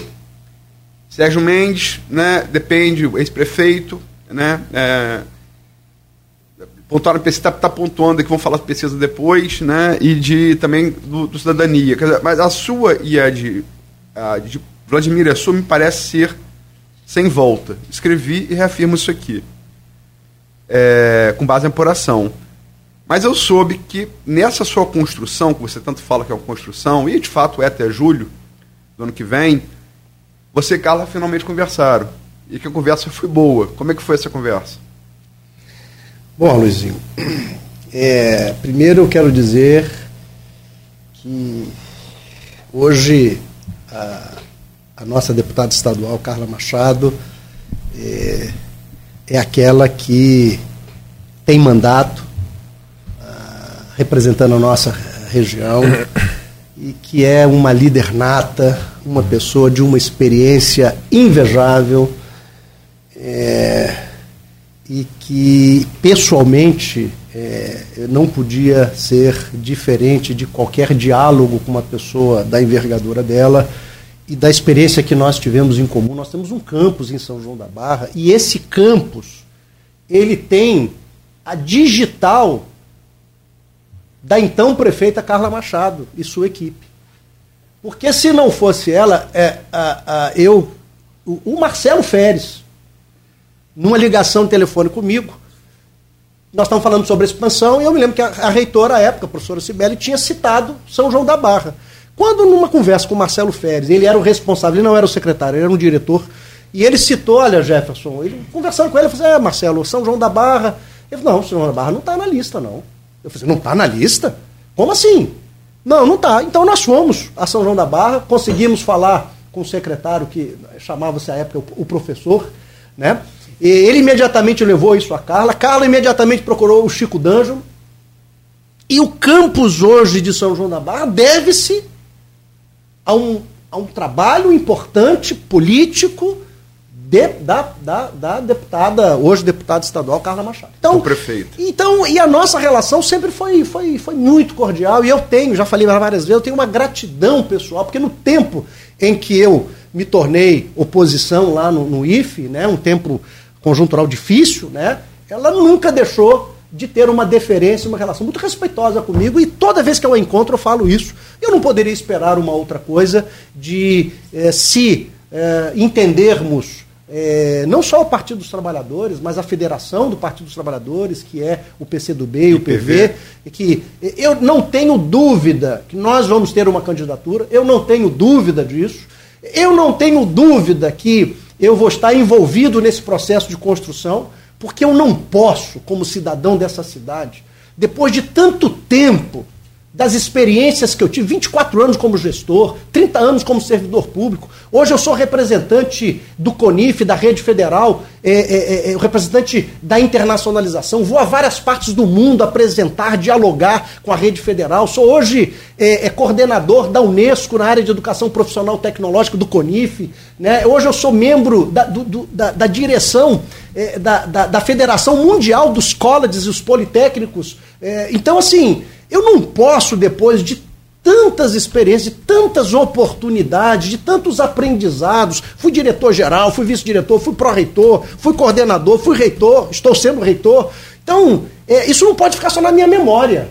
Isso, isso foi investimento público. Isso tem que estar a serviço da comunidade. Agora, como isso vai se dar? É uma construção, é um papel importante, mas eu estarei. Eu sou.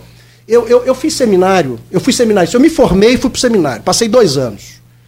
Quando, 91 e 92, seminário, eh, seminarista católico.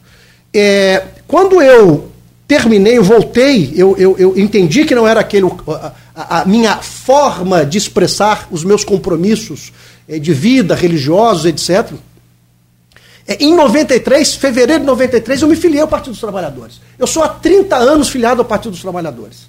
É, mas em 2004, quando eu assumi a direção de extensão, a convite do professor Luiz Augusto, né, que é nosso ex-reitor, eu deixei o cotidiano partidário. Então eu não tenho esse cotidiano e vou retomar por uma questão de cidadania, de responsabilidade com o futuro comum desta cidade, desse país. E digo mais, depois que o presidente Lula teve no Supremo Tribunal Federal né, a, a, possibilidade de se candidatar, aquilo renovou a esperança, não só em mim, em muitas pessoas. E depois da eleição nós vimos eu tenho que ter um compromisso da construção da democracia, eu tenho que ter um compromisso de reunir esse Brasil, de reunificar esse Brasil. Eu, e faço isso a partir do território, a partir de onde eu estou. Porque o que existe é a cidade, né? O Estado é uma concepção, né? o país é uma concepção, o que existe é o município. Então, a partir do município, nós podemos fazer muitas coisas. Então, nesta perspectiva de ajudar o Brasil a ter áreas de renovação, de, de, de trazer toda essa, essa, essa, essas,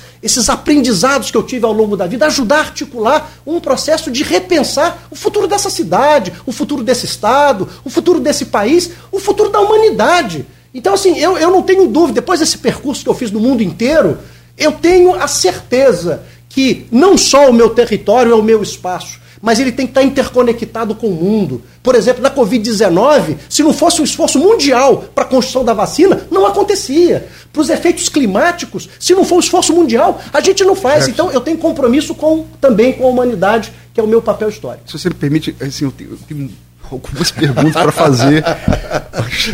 Então, é, eu sei que o assunto é muito amplo e você vem de uma experiência muito larga, mas é, é conversa com Carla. Como é que foi a conversa com Carla?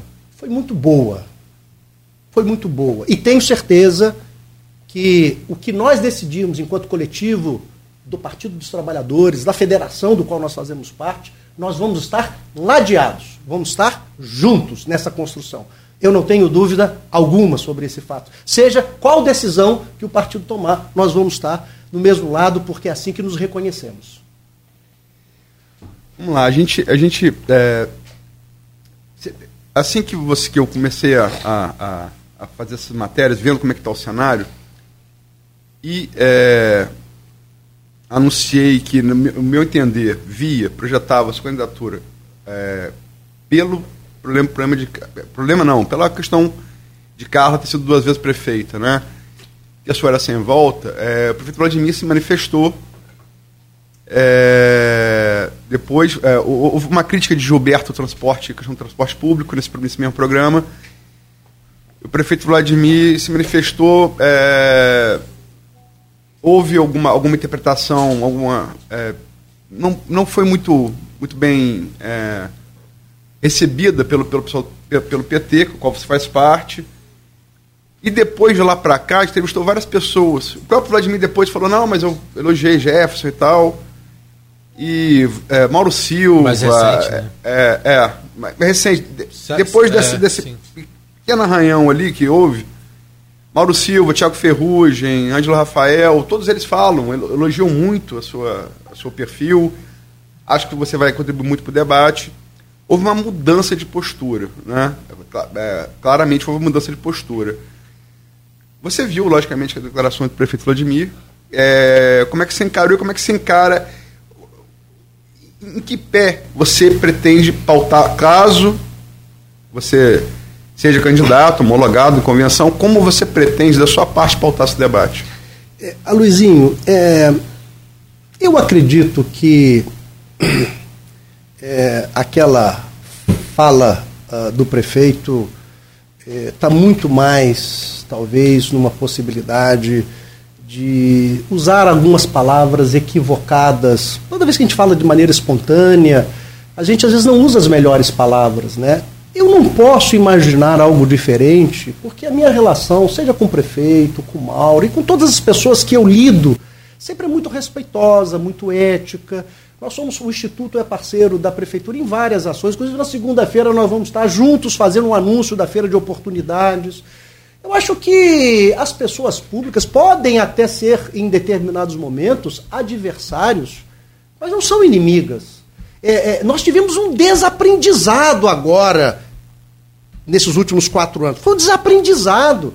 E que se repete agora, como eu falei, com palavras de baixo calão. Não é assim que a gente faz a vida pública. É, eu não posso imaginar né, que uma pessoa que sempre tem o respeito, a ética, o princípio com a coisa pública como elemento basilar na sua condução, pode ser interpretado de outra maneira. E é a mesma o entendimento que eu tenho também do prefeito Mauro Silva. Eu quero sempre olhar as pessoas pelo lado, pessoalmente, pelo lado positivo. O que pode se haver é compreensão da realidade de maneira diversa. Eleger problemas e prioridade de maneira diversa. Isso é o papel do debate público.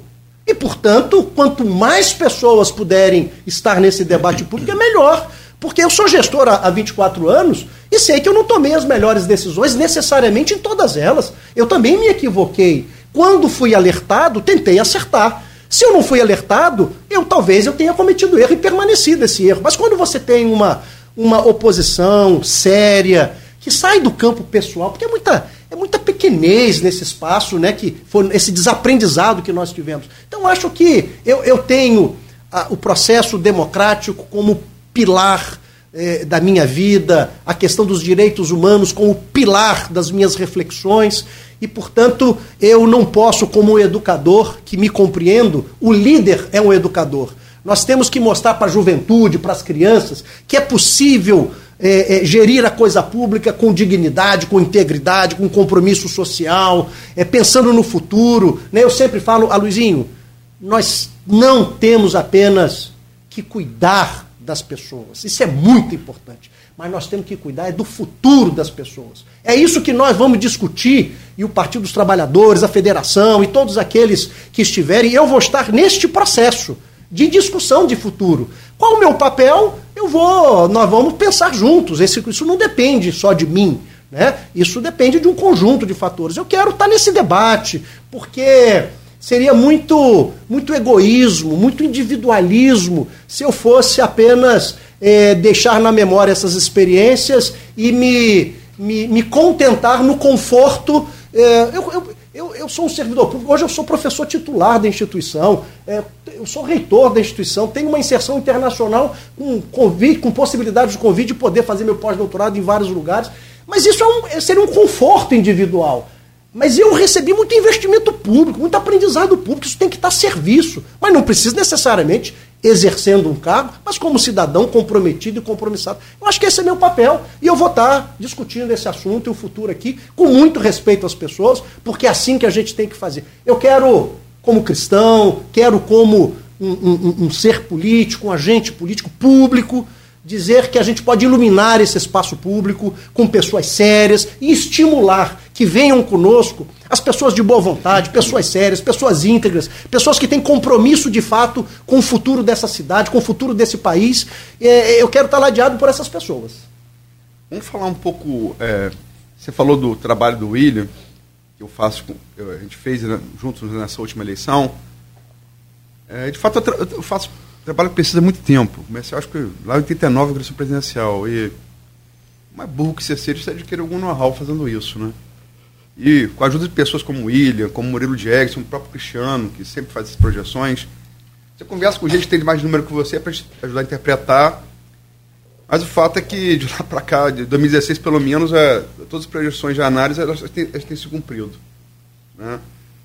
Pesquisa não é infalível, pesquisa não é bola de cristal, mas pesquisa ela, ela dá a tendência. Né? Então, é muito cedo para falar em eleição, são 15 meses, né? mas nós temos alguns números, já pesquisas, institutos conceituados que foram a campo aqui em Campos e reproduziram alguns desses números. É, eu, até para não errar em pesquisa, eu só costumo analisar pesquisa que eu tenho acesso à íntegra. Uma fatia, você pode tirar uma fatia que deu um resultado contrário ao, ao resultado geral. Uhum. Né? Então, eu tenho que analisar a íntegra da pesquisa. Houve mudança no geral, aí eu vou na fatia onde deu essa mudança, para tentar entender. É, nós temos a pesquisa, vou citar que eu fiz, que eu li na íntegra. Primeiro a GPP de março, que deu em março, né, é, intenção de voto, né, estimulada, um disco. Vladimir 50.4, é, Caio Viana 18.1, Marquinhos Bacelar 5.8, Tiago Rangel 2.9, e aí a questão de como apresenta. Foi apresentado o candidato do PT, assim foi apresentado. 2.6, CVC Direita Campos 2.3, nulo nenhum 9.7, é, não sabe 8.2. Essa foi a GPP de março. Tem uma GPP de julho, que eu fiquei sabendo, o Terceira Via noticiou, vou, vou dar o crédito, o J3 noticiou, uma co-irmã, vou dar o crédito, ser ético aqui, respeito. É, mas só deu uma fatia que é aprovação do governo. 60,3,4, 60, 60, 60 pontos. 60% aprovação de governo. E não deu uh, o resto, a pesquisa inteira. Eu tinha isso antes do, do, do, do nosso co-irmão noticiar, mas como não tinha inteira, optei por não noticiar. Eu sabia da informação. E tive acesso também a uma Iguape feita pelo grupo dos Bacelar, agora também em julho, essa GPP que foi noticiada, a aprovação de governo só foi de julho também. E seria bom ver ela inteira, até porque comparar com a de março, Sim. que é a mesma metodologia. Mas, enfim, a Iguape foram feitos alguns cenários de disco induzida. Um desses cenários é o único que eu tive acesso. Vou citar aqui, foi o único que eu tive acesso. Vladimir, 55% é, por cento de decisão de voto. Caio, 8%. Marquinhos Bacelar, 3%.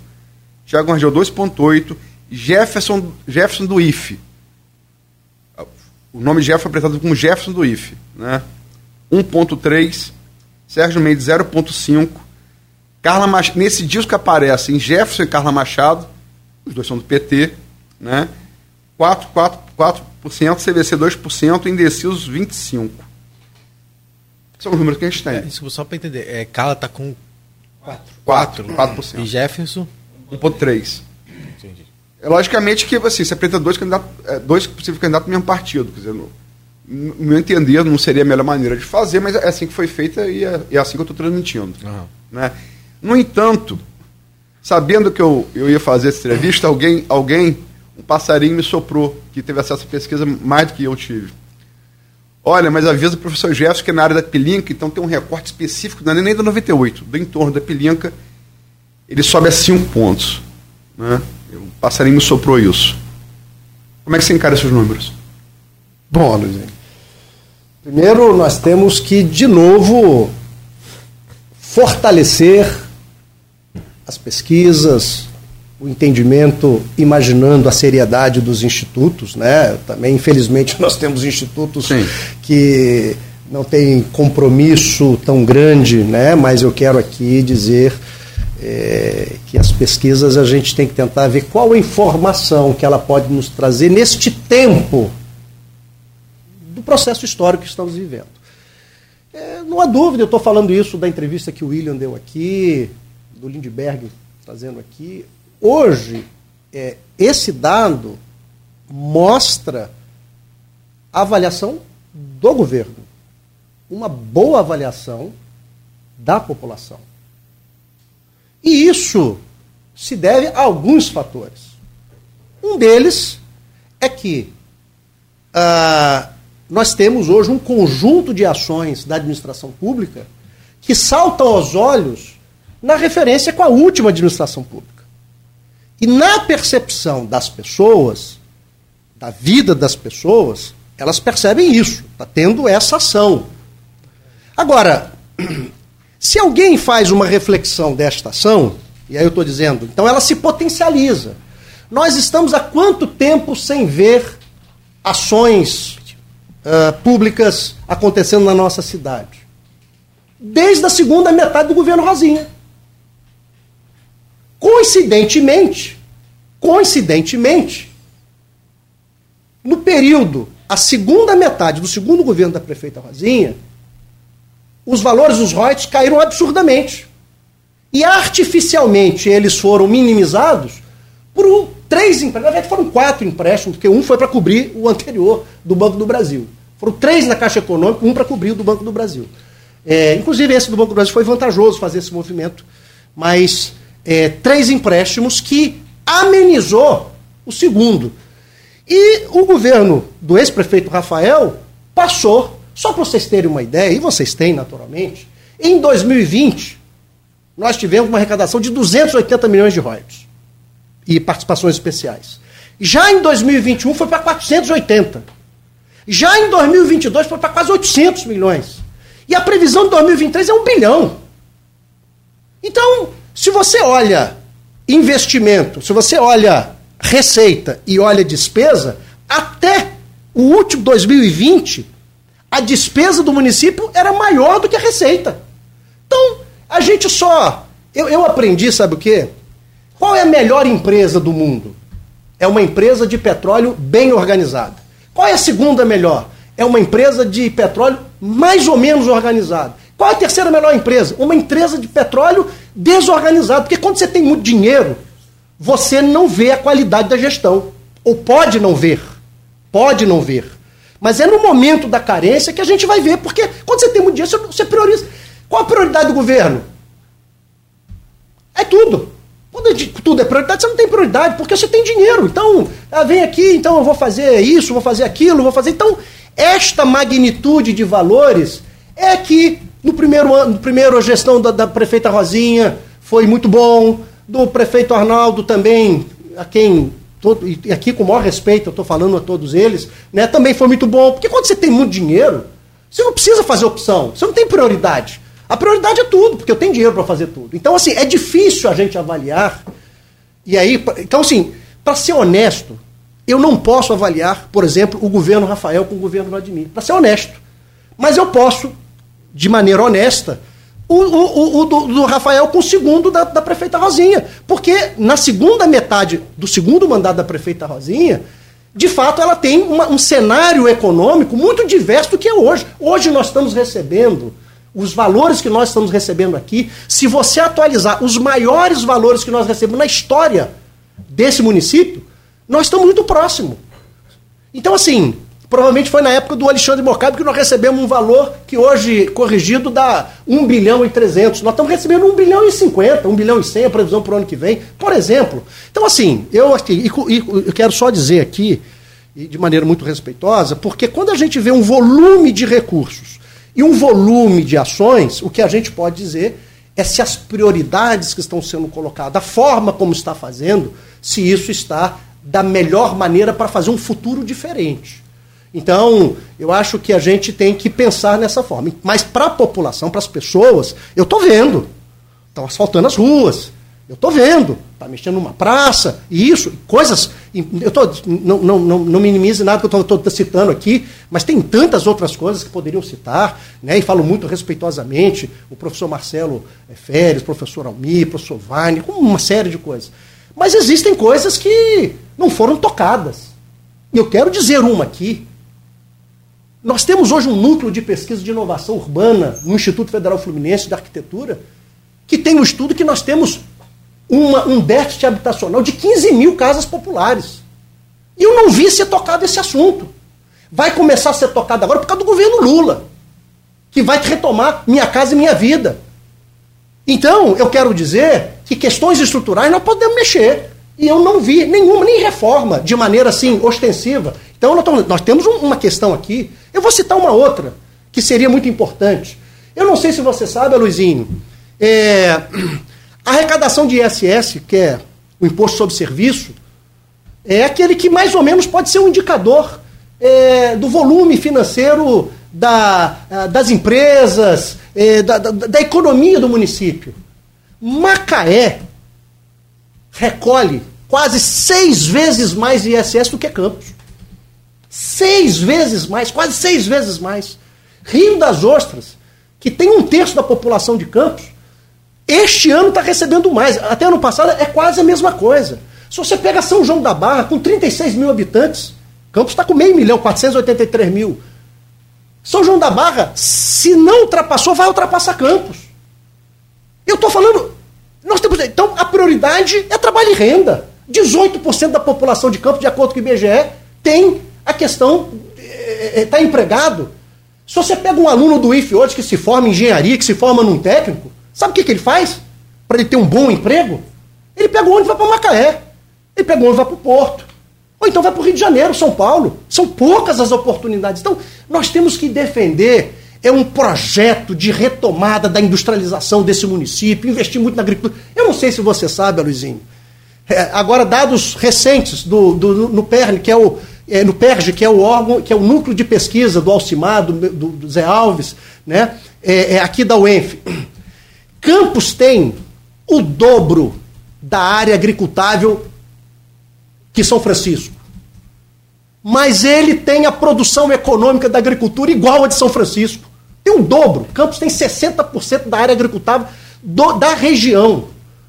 É o dobro de São Francisco, mas do ponto de vista da agricultura, o, o, as receitas estão significando. Nós temos que aprender isso. Eu, eu tenho certeza absoluta, eu não estou aqui desmerecendo eh, de forma alguma o nosso secretário de Agricultura, longe de mim, né, mas eu quero dizer que nós temos que que reativar a economia desse município e tenho certeza absoluta que esse é o compromisso do presidente Lula, do vice-presidente Alckmin, na reindustrialização do país, uma grande oportunidade no mundo, porque o país na pandemia viu o como essa divisão geopolítica da produção, quer dizer, eu penso nos Estados Unidos e produzo na China, né? E como isso foi quebrou né? Então hoje nós estamos diante de uma oportunidade. Então eu quero entrar e ajudar. Eu acho que o Partido dos Trabalhadores e nós vamos trabalhar em cima desse processo de reconstrução da economia do município, é, com, com, questões criativas, estimulando as pessoas a comprarem campo. Vou citar Maricá aqui. Maricá construiu uma moeda social que todos os benefícios sociais não vêm em dinheiro, vêm em moedas sociais,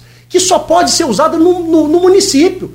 E aí, na competição com a, com a Shen da China, o cara não pode comprar, ele vai comprar na loja do município. Isso é forma da gente estimular a economia e, e, e Maricá é administrado por Partido dos Trabalhadores e nós vamos trazer projetos, independente se eu vou ser o candidato, independente se, se nós vamos pensar de maneira diversa, se vai construir um, um, uma coligação mais ampla com, com outros atores. O importante é que nós vamos ter compromisso aqui. Eu termino meu mandato no ano passado e vou me envolver completamente no debate do futuro comum dessa, dessa cidade, porque tem muitas coisas que nós precisamos priorizar e eu tenho certeza absoluta que isso é o um bom debate. Esse é o um bom debate. É de mostrar coisas que talvez não sejam percebidas. Por exemplo, né, a saúde preventiva. Olha que coisa importante. Mas eu precisei do governo Lula para mandar 70 médicos para aqui. E esse não foi o apoio que nacionalmente foi dado pela administração pública local. Né? Então agora, eu quero dizer, nós vamos conseguir mais médicos para quê? Para ter dignidade, para ter humanização. Olha, eu, é, eu, o Mais Médico foi um negócio muito forte, a questão dos, do, do, do, dos médicos cubanos, e eu não quero entrar nessa polêmica. Mas eu vi o testemunho de uma pessoa que ela disse da humanização que ela teve com um médico cubano, e acho que foi lá em São João da Barra, para não ser para não ser. Ela falou, foi a primeira vez que eu fui tocada. Então, assim, é forte isso. Eu quero dizer assim, e com todo respeito aos meus colegas médicos, muitos amigos, são pessoas muito sérias, né? mas infelizmente, é, em todas as áreas, nós temos experiências é, profissionais que às vezes não, não nos dignificam, que não é a maioria dos profissionais de saúde, pelo contrário, são pessoas que, inclusive na pandemia, se não fossem eles, coragem de colocar, se colocar no momento que não tinha vacina, no momento que não tinha conhecimento sobre aquele negócio que estava acontecendo, e enfermeiros, médicos, agentes de saúde foram para frente, morreram E por isso eu quero, assim, com muito respeito, falar. Mas a saúde preventiva é o governo Lula que está trazendo de volta. E eu tenho certeza absoluta que essa humanização é possível fazer e nós vamos ter um projeto do governo federal, um projeto de todos aqueles que quiserem fazer esse futuro comum dessa, dessa de maneira inovativa, de maneira para reinventar o nosso futuro, porque não está bom, não está bom. Comparado à economia de campos, é, eu vou, cada feira de oportunidades, eu vou a Macaé para visitar as empresas, para trazer as empresas para aqui, para os nossos alunos verem essas empresas. Eu fico impressionado. Eu fico muito impressionado com a quantidade, com a magnitude e empresas hoje que estão contratando. Então, já fazendo um convite aqui também para a Folha da Manhã, nós vamos estar lançando na segunda-feira a Feira de Oportunidades para Campos dos Goitacazes tem que virar a terra das oportunidades. Nós temos que cuidar das pessoas, mas principalmente cuidar do futuro das pessoas. E eu não tenho dúvida alguma que o Partido dos Trabalhadores, que a Federação, do PCdoB, PV e todos aqueles que se entenderem, nós vamos construir uma candidatura forte para um projeto uh, que possa dignificar as pessoas. As pessoas não querem piedade. As pessoas querem dignidade. E dignidade se dá pelo trabalho. E Sim. o Partido dos Trabalhadores preserva isso. Uma economia adequada para ter mais oportunidade de, de emprego para as pessoas, renda, e é isso que a gente quer. Você citou a questão do médico, né? E não tem como lembrar do saudoso Macou, que foi aí em 2012 a, o maior, melhor desempenho do, do, do, PT, né? E apesar daquele desempenho dele, ele, a Rosinha acabou naquele momento, acho que vencendo é, primeiro turno. primeiro turno com 167 mil votos. E como é fazer esse desempenho? Porque, 2012. Né? É, 2012. Porque se você for olhar como foi o último pleito no segundo turno, né, a gente teve é, 109 mil abstenções e 14 mil é, votos nulos, né? E a gente teve a vitória do Vladimir com 121 mil votos. Então você tem um percentual de abstenção e nulos muito grande, ou seja, superior ao que elegeu o prefeito. Como fazer de fato para penetrar nesse grupo e fazer com que essas pessoas, porque a gente teve uma eleição muito polarizada no segundo turno do ano passado, que foi entre a família Garotinho e a família Viana. Como você consegue visualizar essa possibilidade de realmente fazer com que essas pessoas voltem às urnas? Eu posso, posso comentar a pergunta? Claro, permite, perfeito. É, esse dado que um passarinho do grupo da Salame soprou, olha, está com ponto 3, mas na, na zona da pilinca uma fatia específica, não é nem 98, a zona da pilinha que ele sobe para 5. Repete isso de Macau. Você vê que há uma linha, 2012 para cá, pelo menos que é, é, é, é uma tendência. Uhum. O PT em Campos é mais forte na pedra do que na periferia, onde os garotinhos são mais fortes. E me parece, segundo as pesquisas apontam, que a dificuldade histórica dos garotinhos, desde 88, sempre se repetiu, que Vladimir começa a virar isso. Né? Começa, talvez por conta também do seu vice, enfim. Sim, é, perfeito. Mas é, quer dizer, o, o desafio do PT, me parece, todo mundo carona na pergunta de Rodrigo, é furar essa, essa, essa, esse, esse nicho da pedra, ela expandir para as periferias. Como que uma eventual candidatura do PT pretende fazer isso? Luizinho, é, eu, esses dados são muito importantes de 2020. A gente vê Caio com 110 mil votos, e quero citar aqui, que é um agente político que precisa ser muito respeitado, porque quem teve 110 mil votos não é qualquer pessoa. Então, isso é muito importante. Segundo, isso é já, isso. Isso já é um flerte, porque a gente sabe que na capital existe a possibilidade não, de paz eu, com, eu quero, eu com quero, o PT. Eu quero, isso já é um flerte é, para uma possível chapa aqui não, também? Eu, eu, eu, eu não tenho dúvida alguma de que aquelas pessoas que comungam dos mesmos valores têm uma forte chance de caminharem juntas. Mas eu quero aqui só fazer uma deferência, porque também entendo o Tiago Rangel como um agente político importante nesse processo. É, o Rodrigo Barcelar e, o, e, o, e, o, e o, Marquinho Barcelar são agentes políticos importantes, inclusive com um conjunto de vereadores muito expressivo. Nós temos um conjunto. É, é, é, é naturalizar a possibilidade de não haver segundo turno nesse município, muito sinceramente, eu acho que é a gente talvez não compreender é, é, é, as potências dos agentes políticos e das forças políticas que esse município de meio milhão de habitantes tem.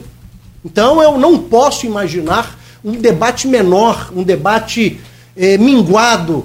É, e, e, e, faço aqui, eu gostaria se de ter a candidatura a, a, partir do, do, da nossa federação, do conjunto, não necessariamente a minha, ou, ou a que eu estiver envolvido, que eu vou estar envolvido, para quem tem esse debate. Agora eu quero trazer alguns dados. Então, tem mais pessoas que não votaram no Vladimir Garotinho naquele momento.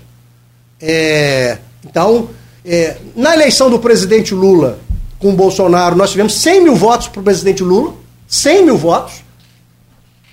É, quero dizer que na GPP mais da metade das pessoas no espontâneo não se manifestaram. GPP de março. De março. Quero dizer que as pessoas hoje ainda estão vindo de um processo eleitoral de presidente, com essa cabeça de presidente, e ainda talvez não sintonizaram ainda no futuro. Mas eu quero também dizer que o modelo político que hoje está posto, do prefeito Vladimir Garotinho, e da estrutura de toda essa, essa estrutura do, do, do garotismo aqui em Campos, eles têm uma máquina muito poderosa da, da política, e eu não estou falando isso com pejorativo, não, forte. E tem um dado aqui, que eu estou dizendo, ano que vem, vai ser uma disputa, é, é não vai ser é uma coisa hercúlea. E vou, dar um dado. Eu fiz um levantamento do orçamento, pagamento de pessoas físicas, provavelmente RPA. 2021, previsto 16 milhões. Final do ano foi a 28. Previsão para 2022. Começou com 31, terminou com mais de 60. Previsão para 2023. Começou com 60. Já está em 38. 38 vezes 2 vai dar 76. E eu quero dizer assim com todo respeito aquelas pessoas que hoje trabalham, se engajam, mas o serviço público, ele não pode ser tratado por escolha de A ou B quem vai trabalhar no serviço público. Primeiro, porque não tem proteção nenhuma do trabalhador. Esse cara trabalha, essa pessoa, homem, mulher, menino, menina, assim que eu falo, adulto, é, ele trabalha às vezes 20 anos, sai de lá com a mão na frente ou atrás, tem um acidente de trabalho, ele não tem os direitos que um trabalhador tem. Eu estou falando, vai uma empresa, uma empresa, a Folha da Manhã, contratar alguém por seis meses como RPA. Leva uma multa do, do Ministério do Trabalho, porque o RPA é uma exceção, ela não as regras da CLT não se aplicam, as proteções mínimas do trabalhador, 10 terceiro, férias e tantas outras coisas. Então, estou falando, quem se submete a isso muitas vezes, num, num, num município que tem 170 mil pessoas em condição de extrema pobreza. São 35% dessa população. E 45% da nossa população em vulnerabilidade social, é lógico que ela aceita. É uma oportunidade que ela tem.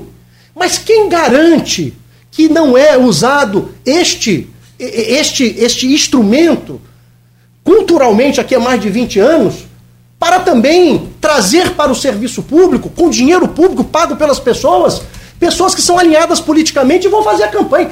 Quantos RPAs eu já ouvi falar, o cara assim, olha, eu sou obrigado a ir ao comício de fulano, de Beltrano. São todos? Não são todos, lógico que não. E a gente tem que ter o maior respeito às pessoas. Mas nós temos que regularizar essas questões. Estou dando um exemplo. Só que no ano que vem, está dobrando a cada ano o número de RPAs. Isso é, pode ser um sinal de que nós vamos ter um batalhão de pessoas que vêm para o serviço público de maneira. Tem que fazer concurso público.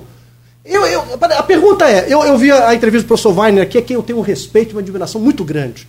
Ele fazendo das tripas coração para ver os critérios, levantamento da secretaria para fazer o concurso público para 380 vagas, ou 400 vagas. Mas assim, olha, isso tem que ser criterioso, etc.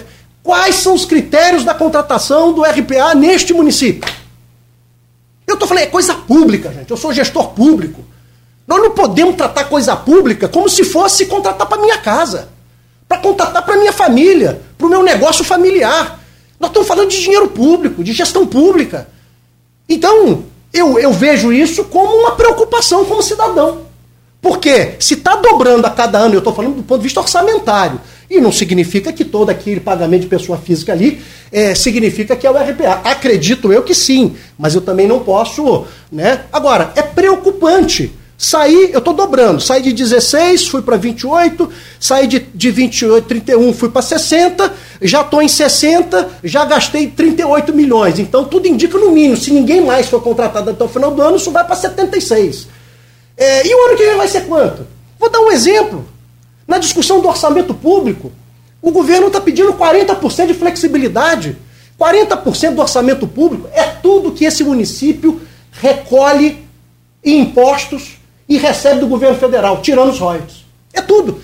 Eu quero uma flexibilidade de 40%. Bom, isso indica o quê? Provavelmente eu estou com dificuldade de planejamento, como é que eu vou usar esse dinheiro. Além do que, aquilo que for arrecadado a mais, eu também vou ter a liberdade de fazer. não é um cheque em branco, não. É um talão em branco que está se dando. Se isso vier, mas eu tenho certeza absoluta que essa discussão pública, com audiências públicas, e tenho certeza que a administração pública também vai compreender isso, que para o bem, para o bem da otimização da coisa pública, do dinheiro público, tem um limite. 20% é algo razoável, 5% eu acho que aí é uma briga política. Eu acho que, que porque pode, com essa, com essa quantidade de recursos, é, eu, eu sou da engenharia, né? A gente não usa sempre o tão largo assim a tolerância para o erro, né? Mas 40%? Isso eu estou falando. Eu acho que nenhuma administração pública teve a liberdade histórica, mesmo nos tempos. Eu estou falando, nós estamos num tempo de muita arrecadação, muito similar ao, ao anterior, dos que mais nós tivemos. Mas ter 40% para isso, e eu estou falando assim, eu estou só citando aqui como, como cidadão como pessoa preocupada e vir na audiência pública, essa fala. Então, eu, eu é tenho verdade, certeza absoluta é, na verdade, que a Câmara dos Vereadores. Na verdade, é, na verdade os próprios vereadores da situação colocam já a possibilidade de 20%, coloca 40%, mas já é. O próprio Tiago é, Tiago não, Juninho Virgílio, que é vice-líder do governo, já falou isso na tribuna que 20% é, é o que razoável, é o razoável, é que, é o que deve ser discutido. Até porque é isso, você pode É bom lembrar um... também, desculpa, que o prefeito Rosério teve o dobro disso. É. Né? é bom lembrar, passado recente. Não, não, não, mas é dobro de 40%? Não, o dobro de, de 20, de 40. 20. Ah, teve os 40. De quê? Não, teve 40. Não, sim. O governo eu, dela. a é. proposta de orçamento vai dessa vai, forma. Ela foi com 40%. Sim, sim. É, sim. Né? Então, eu estou dizendo assim, eu tenho certeza absoluta que isso foi talvez para iniciar um debate, sim, de uma sim. negociação. E aqui eu quero com todo. Só que assim, eu quero trazer as minhas preocupações ah, Luiz, como gestor pergunta, né, público e cidadão. Porque são 9 e 1. É, tem que fazer essa última pergunta. Tudo que se refere a executivo legislativo em Campos. São duas perguntas que eu vou fazer, na verdade. É, vai estar definido pela classificação Bacelar, Garotinho, Garotinho, Bacelar. Que Lindbergh, quando aqui defendeu a, a, sua, a possibilidade de você vir candidato a prefeito, chamou de, é, não de pacificação, mas de trégua. Então, eu queria saber, primeiro, a sua opinião sobre isso. E depois, eu é, tenho aqui sobre a sua possível candidatura, provável, no meu, no meu entender, candidatura a prefeito.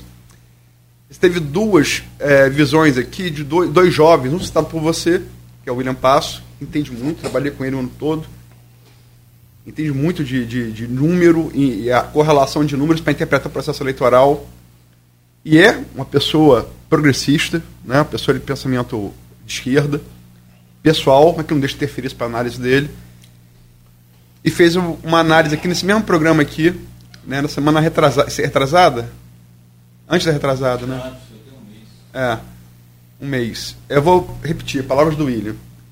Entendo que o Vladimir está correto quando disse que a eventual candidatura de Jefferson pode ser queimar cartucho antes da hora. É muito mais fácil disputar contra o dono da máquina no segundo mandato do que numa tentativa de reeleição é uma análise crítica. E uma segunda análise crítica feita esse Caio aqui, elogiou, elogiosamente, Rodrigo lembrou a possibilidade de ser bisado em Campos a dobradinha que se projeta para o Rio, entre PT e PSD. Há que se lembrar que Eduardo Paes apoiou Lula né, no segundo turno presidencial. É, pelo assessor de, de, de Caio, é, Frederico Monteiro. Ele foi blogueiro do, do, do Folha 1. Ele coloca aqui, análise dele para esse jogo ir ao segundo turno, talvez Jefferson tenha que sair do PT. Os números provam que, os números provam que o PT tem uma resistência forte em Campos. Jeff de, de, deveria sair do PT, manter no bloco. E era um partido de centro-esquerda como, PS, PSB. Acho que o PT tem que focar mais na sua candidatura proporcional, onde traz um bom nome, que é o Gilberto Gomes. Queria que você é, falasse sobre pacificação e essas duas análises críticas, uma de, de William e outra de Frederico Monteiro. Olha, pelas declarações que eu vi o nosso presidente da Câmara de Vereadores dando essa semana e na semana anterior, salvo engano, com referência à administração pública municipal, a gente vê que esta é uma relação é, conjuntural. Por quanto tempo isso vai durar, a gente não sabe. Até porque é, é, as dinâmicas é, das forças políticas e em perspectivas, inclusive, porque a gente. É, eu estou aprendendo, eu já participei de cinco eleições no Instituto Federal Fluminense, quatro delas como a, a, a, né, a primeira como vice e depois como majoritário. Tivemos êxito, naturalmente, em todas. Mas a gente sabe que uma eleição sempre tem uma certa articulação com a próxima. Então, esses, essa visão mais ampla, que não é só do município, ela pode ser fundamental e, e para que isso aconteça. Então, eu não sei, é, de fato, é, eu torço para que nós temos, e aí aproveitando a professora Guilmar, uma pluralidade do debate. Porque isso é bom para a democracia, porque são olhares diferentes. Então, quanto mais pessoas nós tivermos nesse processo, mais projetos de cidade, nós vamos permitir que as pessoas possam ter mais opções de escolha. Então, a primeira questão é essa. E, e essa conjuntura, e eu estou falando de forças políticas que tem aqui, quero falar força política é, é, é, do, do, Vladimir Garotinho, quero falar da força política é, é, é, do, do, Rodrigo Barcelar e do Marquinho Barcelar, e, e naturalmente com todos aqueles ali que compõem, do Caio Viana, e que também vai ter uma força política do Sérgio Mendes, que também vai ter uma força política da federação, onde o Partido dos Trabalhadores vai estar nela. Diante de um cenário desse, eu acho pouco provável não ter segundo turno. Acho pouco provável. Mas uh, o improvável faz parte de, de, do planejamento. Então, eu tenho clareza. E, e, e outra coisa, quando o presidente Bolsonaro ganhou do Haddad, eu postei na, no meu Face a palavra coragem. Coragem. Mesmo diante dos números que eu passei para vocês, nós temos que ter ousadia, coragem, compromisso com o coletivo, sair de si mesmo e pensar no outro, nesses 170 mil que estão na extrema pobreza aqui em Campos, nesse número de jovens que não consegue ter acesso ao emprego de qualidade nessa cidade, nesse conjunto de mães que não têm os seus filhos nas creches, nesse conjunto de jovens mais pobres que não têm a escola integral, nesse conjunto da população que vem sendo, infelizmente, algumas pessoas é, perdendo a esperança. Então, eu, como um educador, eu, como um cidadão, depois de tudo que eu vivenciei na minha vida e tive a oportunidade de investimento público na minha vida, é dinheiro público investido na minha trajetória, não é mérito meu, naturalmente dialogado comigo e naturalmente com a minha determinação, etc. Eu também não, não, não, não posso colocar também não os atributos pessoais, mas sem nenhuma soberba. Reconhecendo isso tudo, este município merece um bom debate no ano que vem porque isso é bom para todo mundo. Então eu vou estar nesse debate. Agora, só não sei em que posição. Mas no PT? Espero... Que é a pergunta que não, fizeram. Ah, desculpa. E no PT. Por que no PT? Eu falei aqui. Eu fui seminarista dois anos. Eu me formei em engenharia de computação. Fui para o seminário dois anos. Com os salesianos, depois com os dominicanos. Quando eu volto para Campos, eu me filiei ao Partido dos Trabalhadores. Eu sou mais tempo filiado ao Partido dos Trabalhadores que servidor público federal. Eu, eu, eu, eu, eu me filiei em fevereiro de, dois, de 1993 e fui, passei no concurso, fiz o concurso em julho e fui assumir em novembro de, de 1993. Então, é, eu entendo, né, eu quero dizer aqui que o, o, as bases do Partido dos Trabalhadores, o compromisso com o trabalhador. Eu fui salesiano, é, é, salesiano é o Dom Bosco. Dom Bosco foi um dos primeiros que fez contrato de trabalho. Ele é o, pad, ele é o padroeiro da, da, da, da, educação profissional. Eu tenho, eu tenho formação no Colégio Auxiliadora, né, que eu estudei no ensino fundamental, depois eu fui para o IFE. Né, é, eu tenho experiência salesiana de compromisso de compromisso com os, com os trabalhadores e com, a, com o ambiente econômico. E aí eu estou falando das empresas, para que tinha um ambiente econômico Não, você, próspero você para os me permite, trabalhadores. Jefferson, porque tá, são 9 e 8. É, as, perguntas, as análises objetivas de William e de Frederico. Uma, é, o Rodrigo reforçou. Eu já ouvi isso de outros jornalistas. Inclusive desse mesmo passarinho que me, que me soprou que você, na Pelica, tem 5. Sei. É, que ele acha, a pessoa que tem muito política, né, que na, na visão dele, pela resist, pelas votações, esse é número, é, Bolsonaro, 2018 e 2022, segundo turno, que você teria mais chance em um partido é, fora do PT do que, do que no PT. Partido mais de centro-esquerda. Como o Alckmin fez, PS, PSB, por exemplo.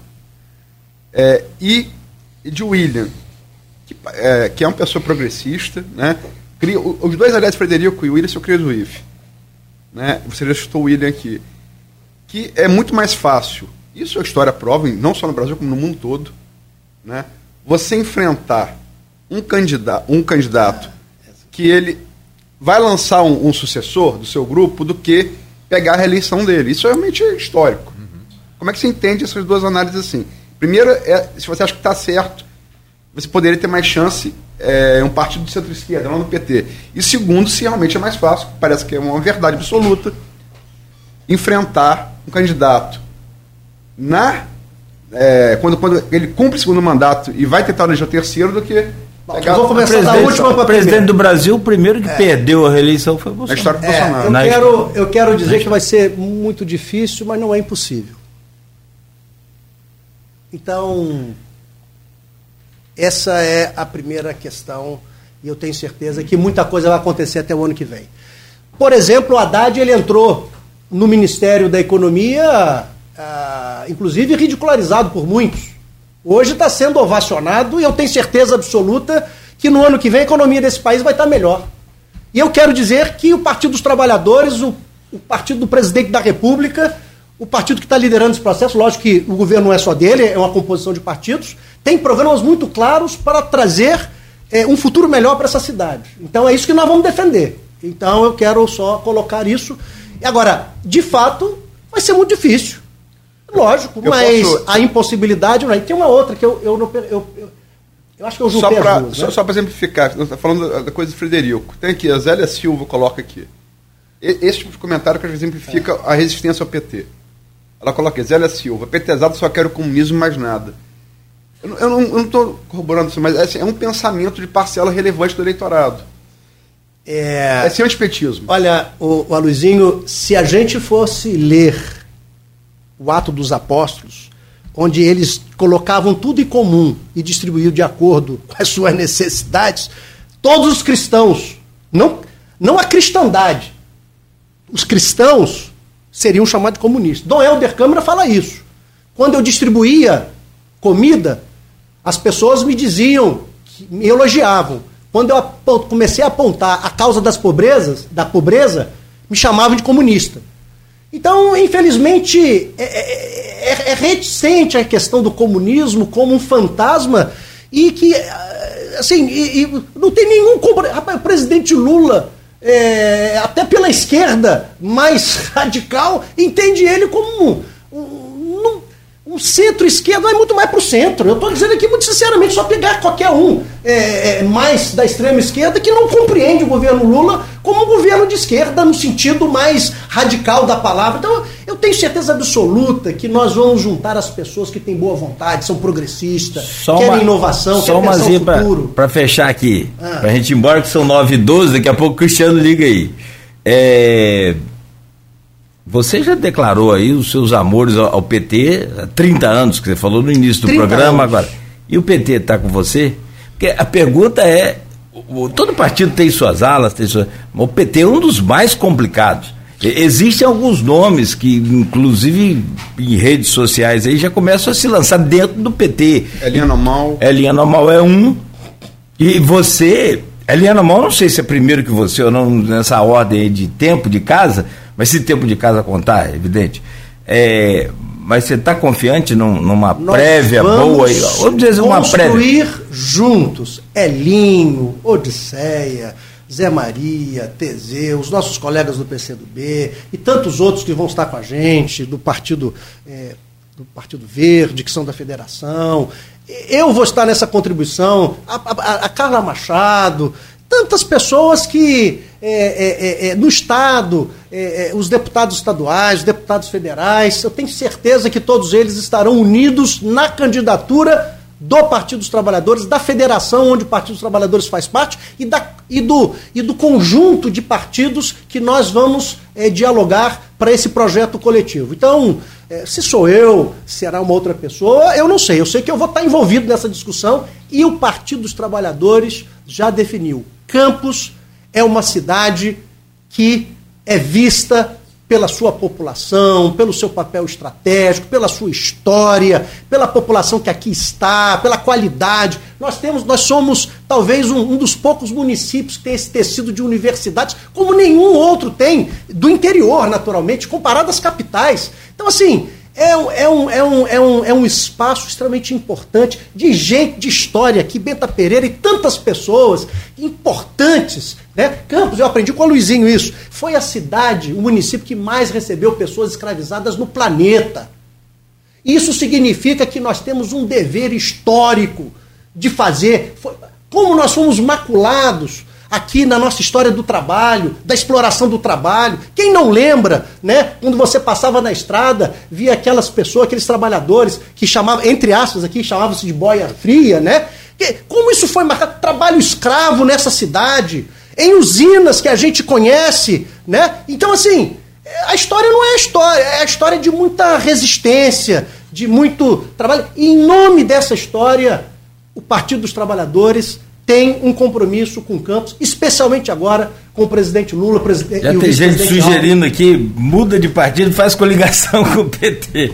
É o que, é o, que o, é o Frederico é, colocou. Frederico é, você não, colocou Frederico, isso aí? Frederico é, Dá o TN pontos aqui no, no, no, Instagram. É só, só lembrando que o Lindbergh falou aqui, né, que o PT... Nacional tem estratégia e Campos está nessa estratégia, inclusive sim, outros perfeito, municípios perfeito. do estado do Rio de Janeiro estão nessa, nessa mira dessa questão, porque sabe que no Rio de Janeiro realmente há essa fragilidade. Ô, gente, eu, eu preciso agradecer a vocês. O papo aqui é para uma semana de conversa, a gente vai fazendo isso, claro, que ao longo do, do tempo aí, falta é, um, 15 meses ainda para a eleição, falta aí um ano pra, para a convenção, né, aproximadamente, um ano é, é julho. É. Julho é um finalzinho de julho, menos talvez de um ano, enfim. É. Como sempre diz aqui a Luísa, lembrando lá o, o Marco Maciel, né? Tudo pode acontecer. Inclusive nada. Inclusive nada. Mas que vai acontecer, vai. Vai. E Ou não eu, vai. Eu, quero, eu quero também citar. Te agradecer, meu Isso amigo. aqui é terra de Nilo Peçanha, né? De abolicionistas. Então, assim, nós não podemos esquecer, porque a gente fala da escravidão, mas da resistência das pessoas que lutaram por, um, por uma vida melhor para todos. Né? Boa, então, boa, boa lembrança. Eu estou aqui. É o primeiro presidente, primeiro e único história. presidente negro do, do Brasil. Exatamente. Funda a Escola de Presidentes Artífices hoje. Que exatamente. Exatamente. Jefferson Manhães, reitor do IFE, muito obrigado pela. E aqui, como anunciado mais cedo, nessa entrevista, é, também prefeitável do PT de Campos a 2024. Não deu tempo de falar de vereador, não vai dar, mas te agradeço por hoje e sempre de portas abertas aqui para esse bom debate. É isso, e queremos também isso, vários agentes da cidade, líderes, para vir compor esse projeto coletivo, como vereador, né, como aquele que vai participar da, do projeto para pensar a cidade. Eu estou muito esperançoso, entusiasmado que nós vamos ter uma candidatura forte, um projeto forte para o futuro de todas as pessoas desse município. Cuidar das pessoas, mas principalmente cuidar do futuro das pessoas. Meu caro Aloysio, também te agradecer por hoje. E aí você confirma amanhã o jornal Folha da Manhã impresso nas bancas, bem cedo, e também nas casas dos assinantes. Essa entrevista também já preparada para amanhã no jornal. É, é impossível, toda, literalmente, né? dar toda a entrevista, porque é, é duas horas de duas horas de conversa dariam seis páginas de standard. Então, vai, os pontos principais dessa conversa vão estar amanhã, né? como é hábito nosso, toda sexta-feira, né, a gente reproduz parte delas na edição impressa, no Folha 1, na Plena TV, né, em várias reprises durante o final de semana. Perdão? No podcast também. No podcast também, obrigado, Rodrigo. Vou pedir desculpas aqui, está me perguntando que o Zé, o Zé Luiz Viana, figura querida de tanto tempo, tanto me ensinou sobre essa questão da formação do tecido social de campos como sociólogo, né, admiro desde garoto. É, mas infelizmente não deu tempo de fazer a pergunta. O Gilberto Gomes também fala. A pergunta de, de, de Zé Luiz, aí deixo a bola rolada para você, é que também é do PT, tá, tá, eu sei que está ajudando nesse projeto de vocês, é sobre essa, essa correlação do IFE com é, uma elaboração um entendimento da, da, das demandas de campos nos seus vários setores. E o Gilberto aqui, que a gente não deu para falar da eleição de vereador, que tanto quanto a eleição a prefeito deve ser objetivo do PT sobre a questão que ele levantou, que eu citei aqui, transporte público e mobilidade urbana. Peço desculpas a ambos, mas não deu tempo de fazer. Mas encaminho a Jefferson, né? Tá feita a lembrança. Peço desculpa aos dois. Claro. E agradecer a Jefferson. Não, eu que agradeço, né? É a oportunidade aqui, tá? É sempre poder falar do Instituto Federal Fluminense, da educação, falar do futuro comum, isso é, isso é o que bom, me encanta. É bom. É um bom debate. Meu caro Rodrigo Gonçalves, muito bom dia, muito obrigado por essa semana também. Semana que vem vai estar de folga, acordando meio-dia. Hum. Não, Só lá com a dona Sebastiana. Eu já tô sabendo já que sexta-feira tem surpresa. A gente não vai adiantar, mas sexta-feira tem surpresa. E eu vou estar aqui. A semana ah, de Luiz Não, eu, eu preciso falar, mas vai ter mais surpresa. É. Terça também. Vai então, a, agradecer a companhia, a companhia de todo mundo durante a semana, agradecer o companheirismo de vocês sempre aqui na bancada, Luiz, o Cláudio, o Beto ali na técnica, agradecer especialmente também ao Jefferson por essa entrevista, que como você disse, vai estar amanhã nas bancas, daqui a pouquinho a gente já começa a preparar aí os cortes para a gente colocar Boa. na edição de amanhã da Folha. Bom, muito bem. Aqui, e, e agradecer também aí, além de vocês, do Jefferson, agradecer também é, os ouvintes, os seguidores aqui das nossas redes sociais, tanto no Instagram, no Face e também no YouTube, Luiz Carlos, o ele também mandou um abraço para Jéssica, comenta lá, e o, o, Conversando sobre Educação Ambiental é o nome desse, dessa conta, parabenizando aí também o Jefferson. E a você, então, nossa gratidão, nosso carinho, obrigado pela audiência, pela companhia. Estaremos de volta com o Folha no Ar segunda-feira a partir das sete da manhã.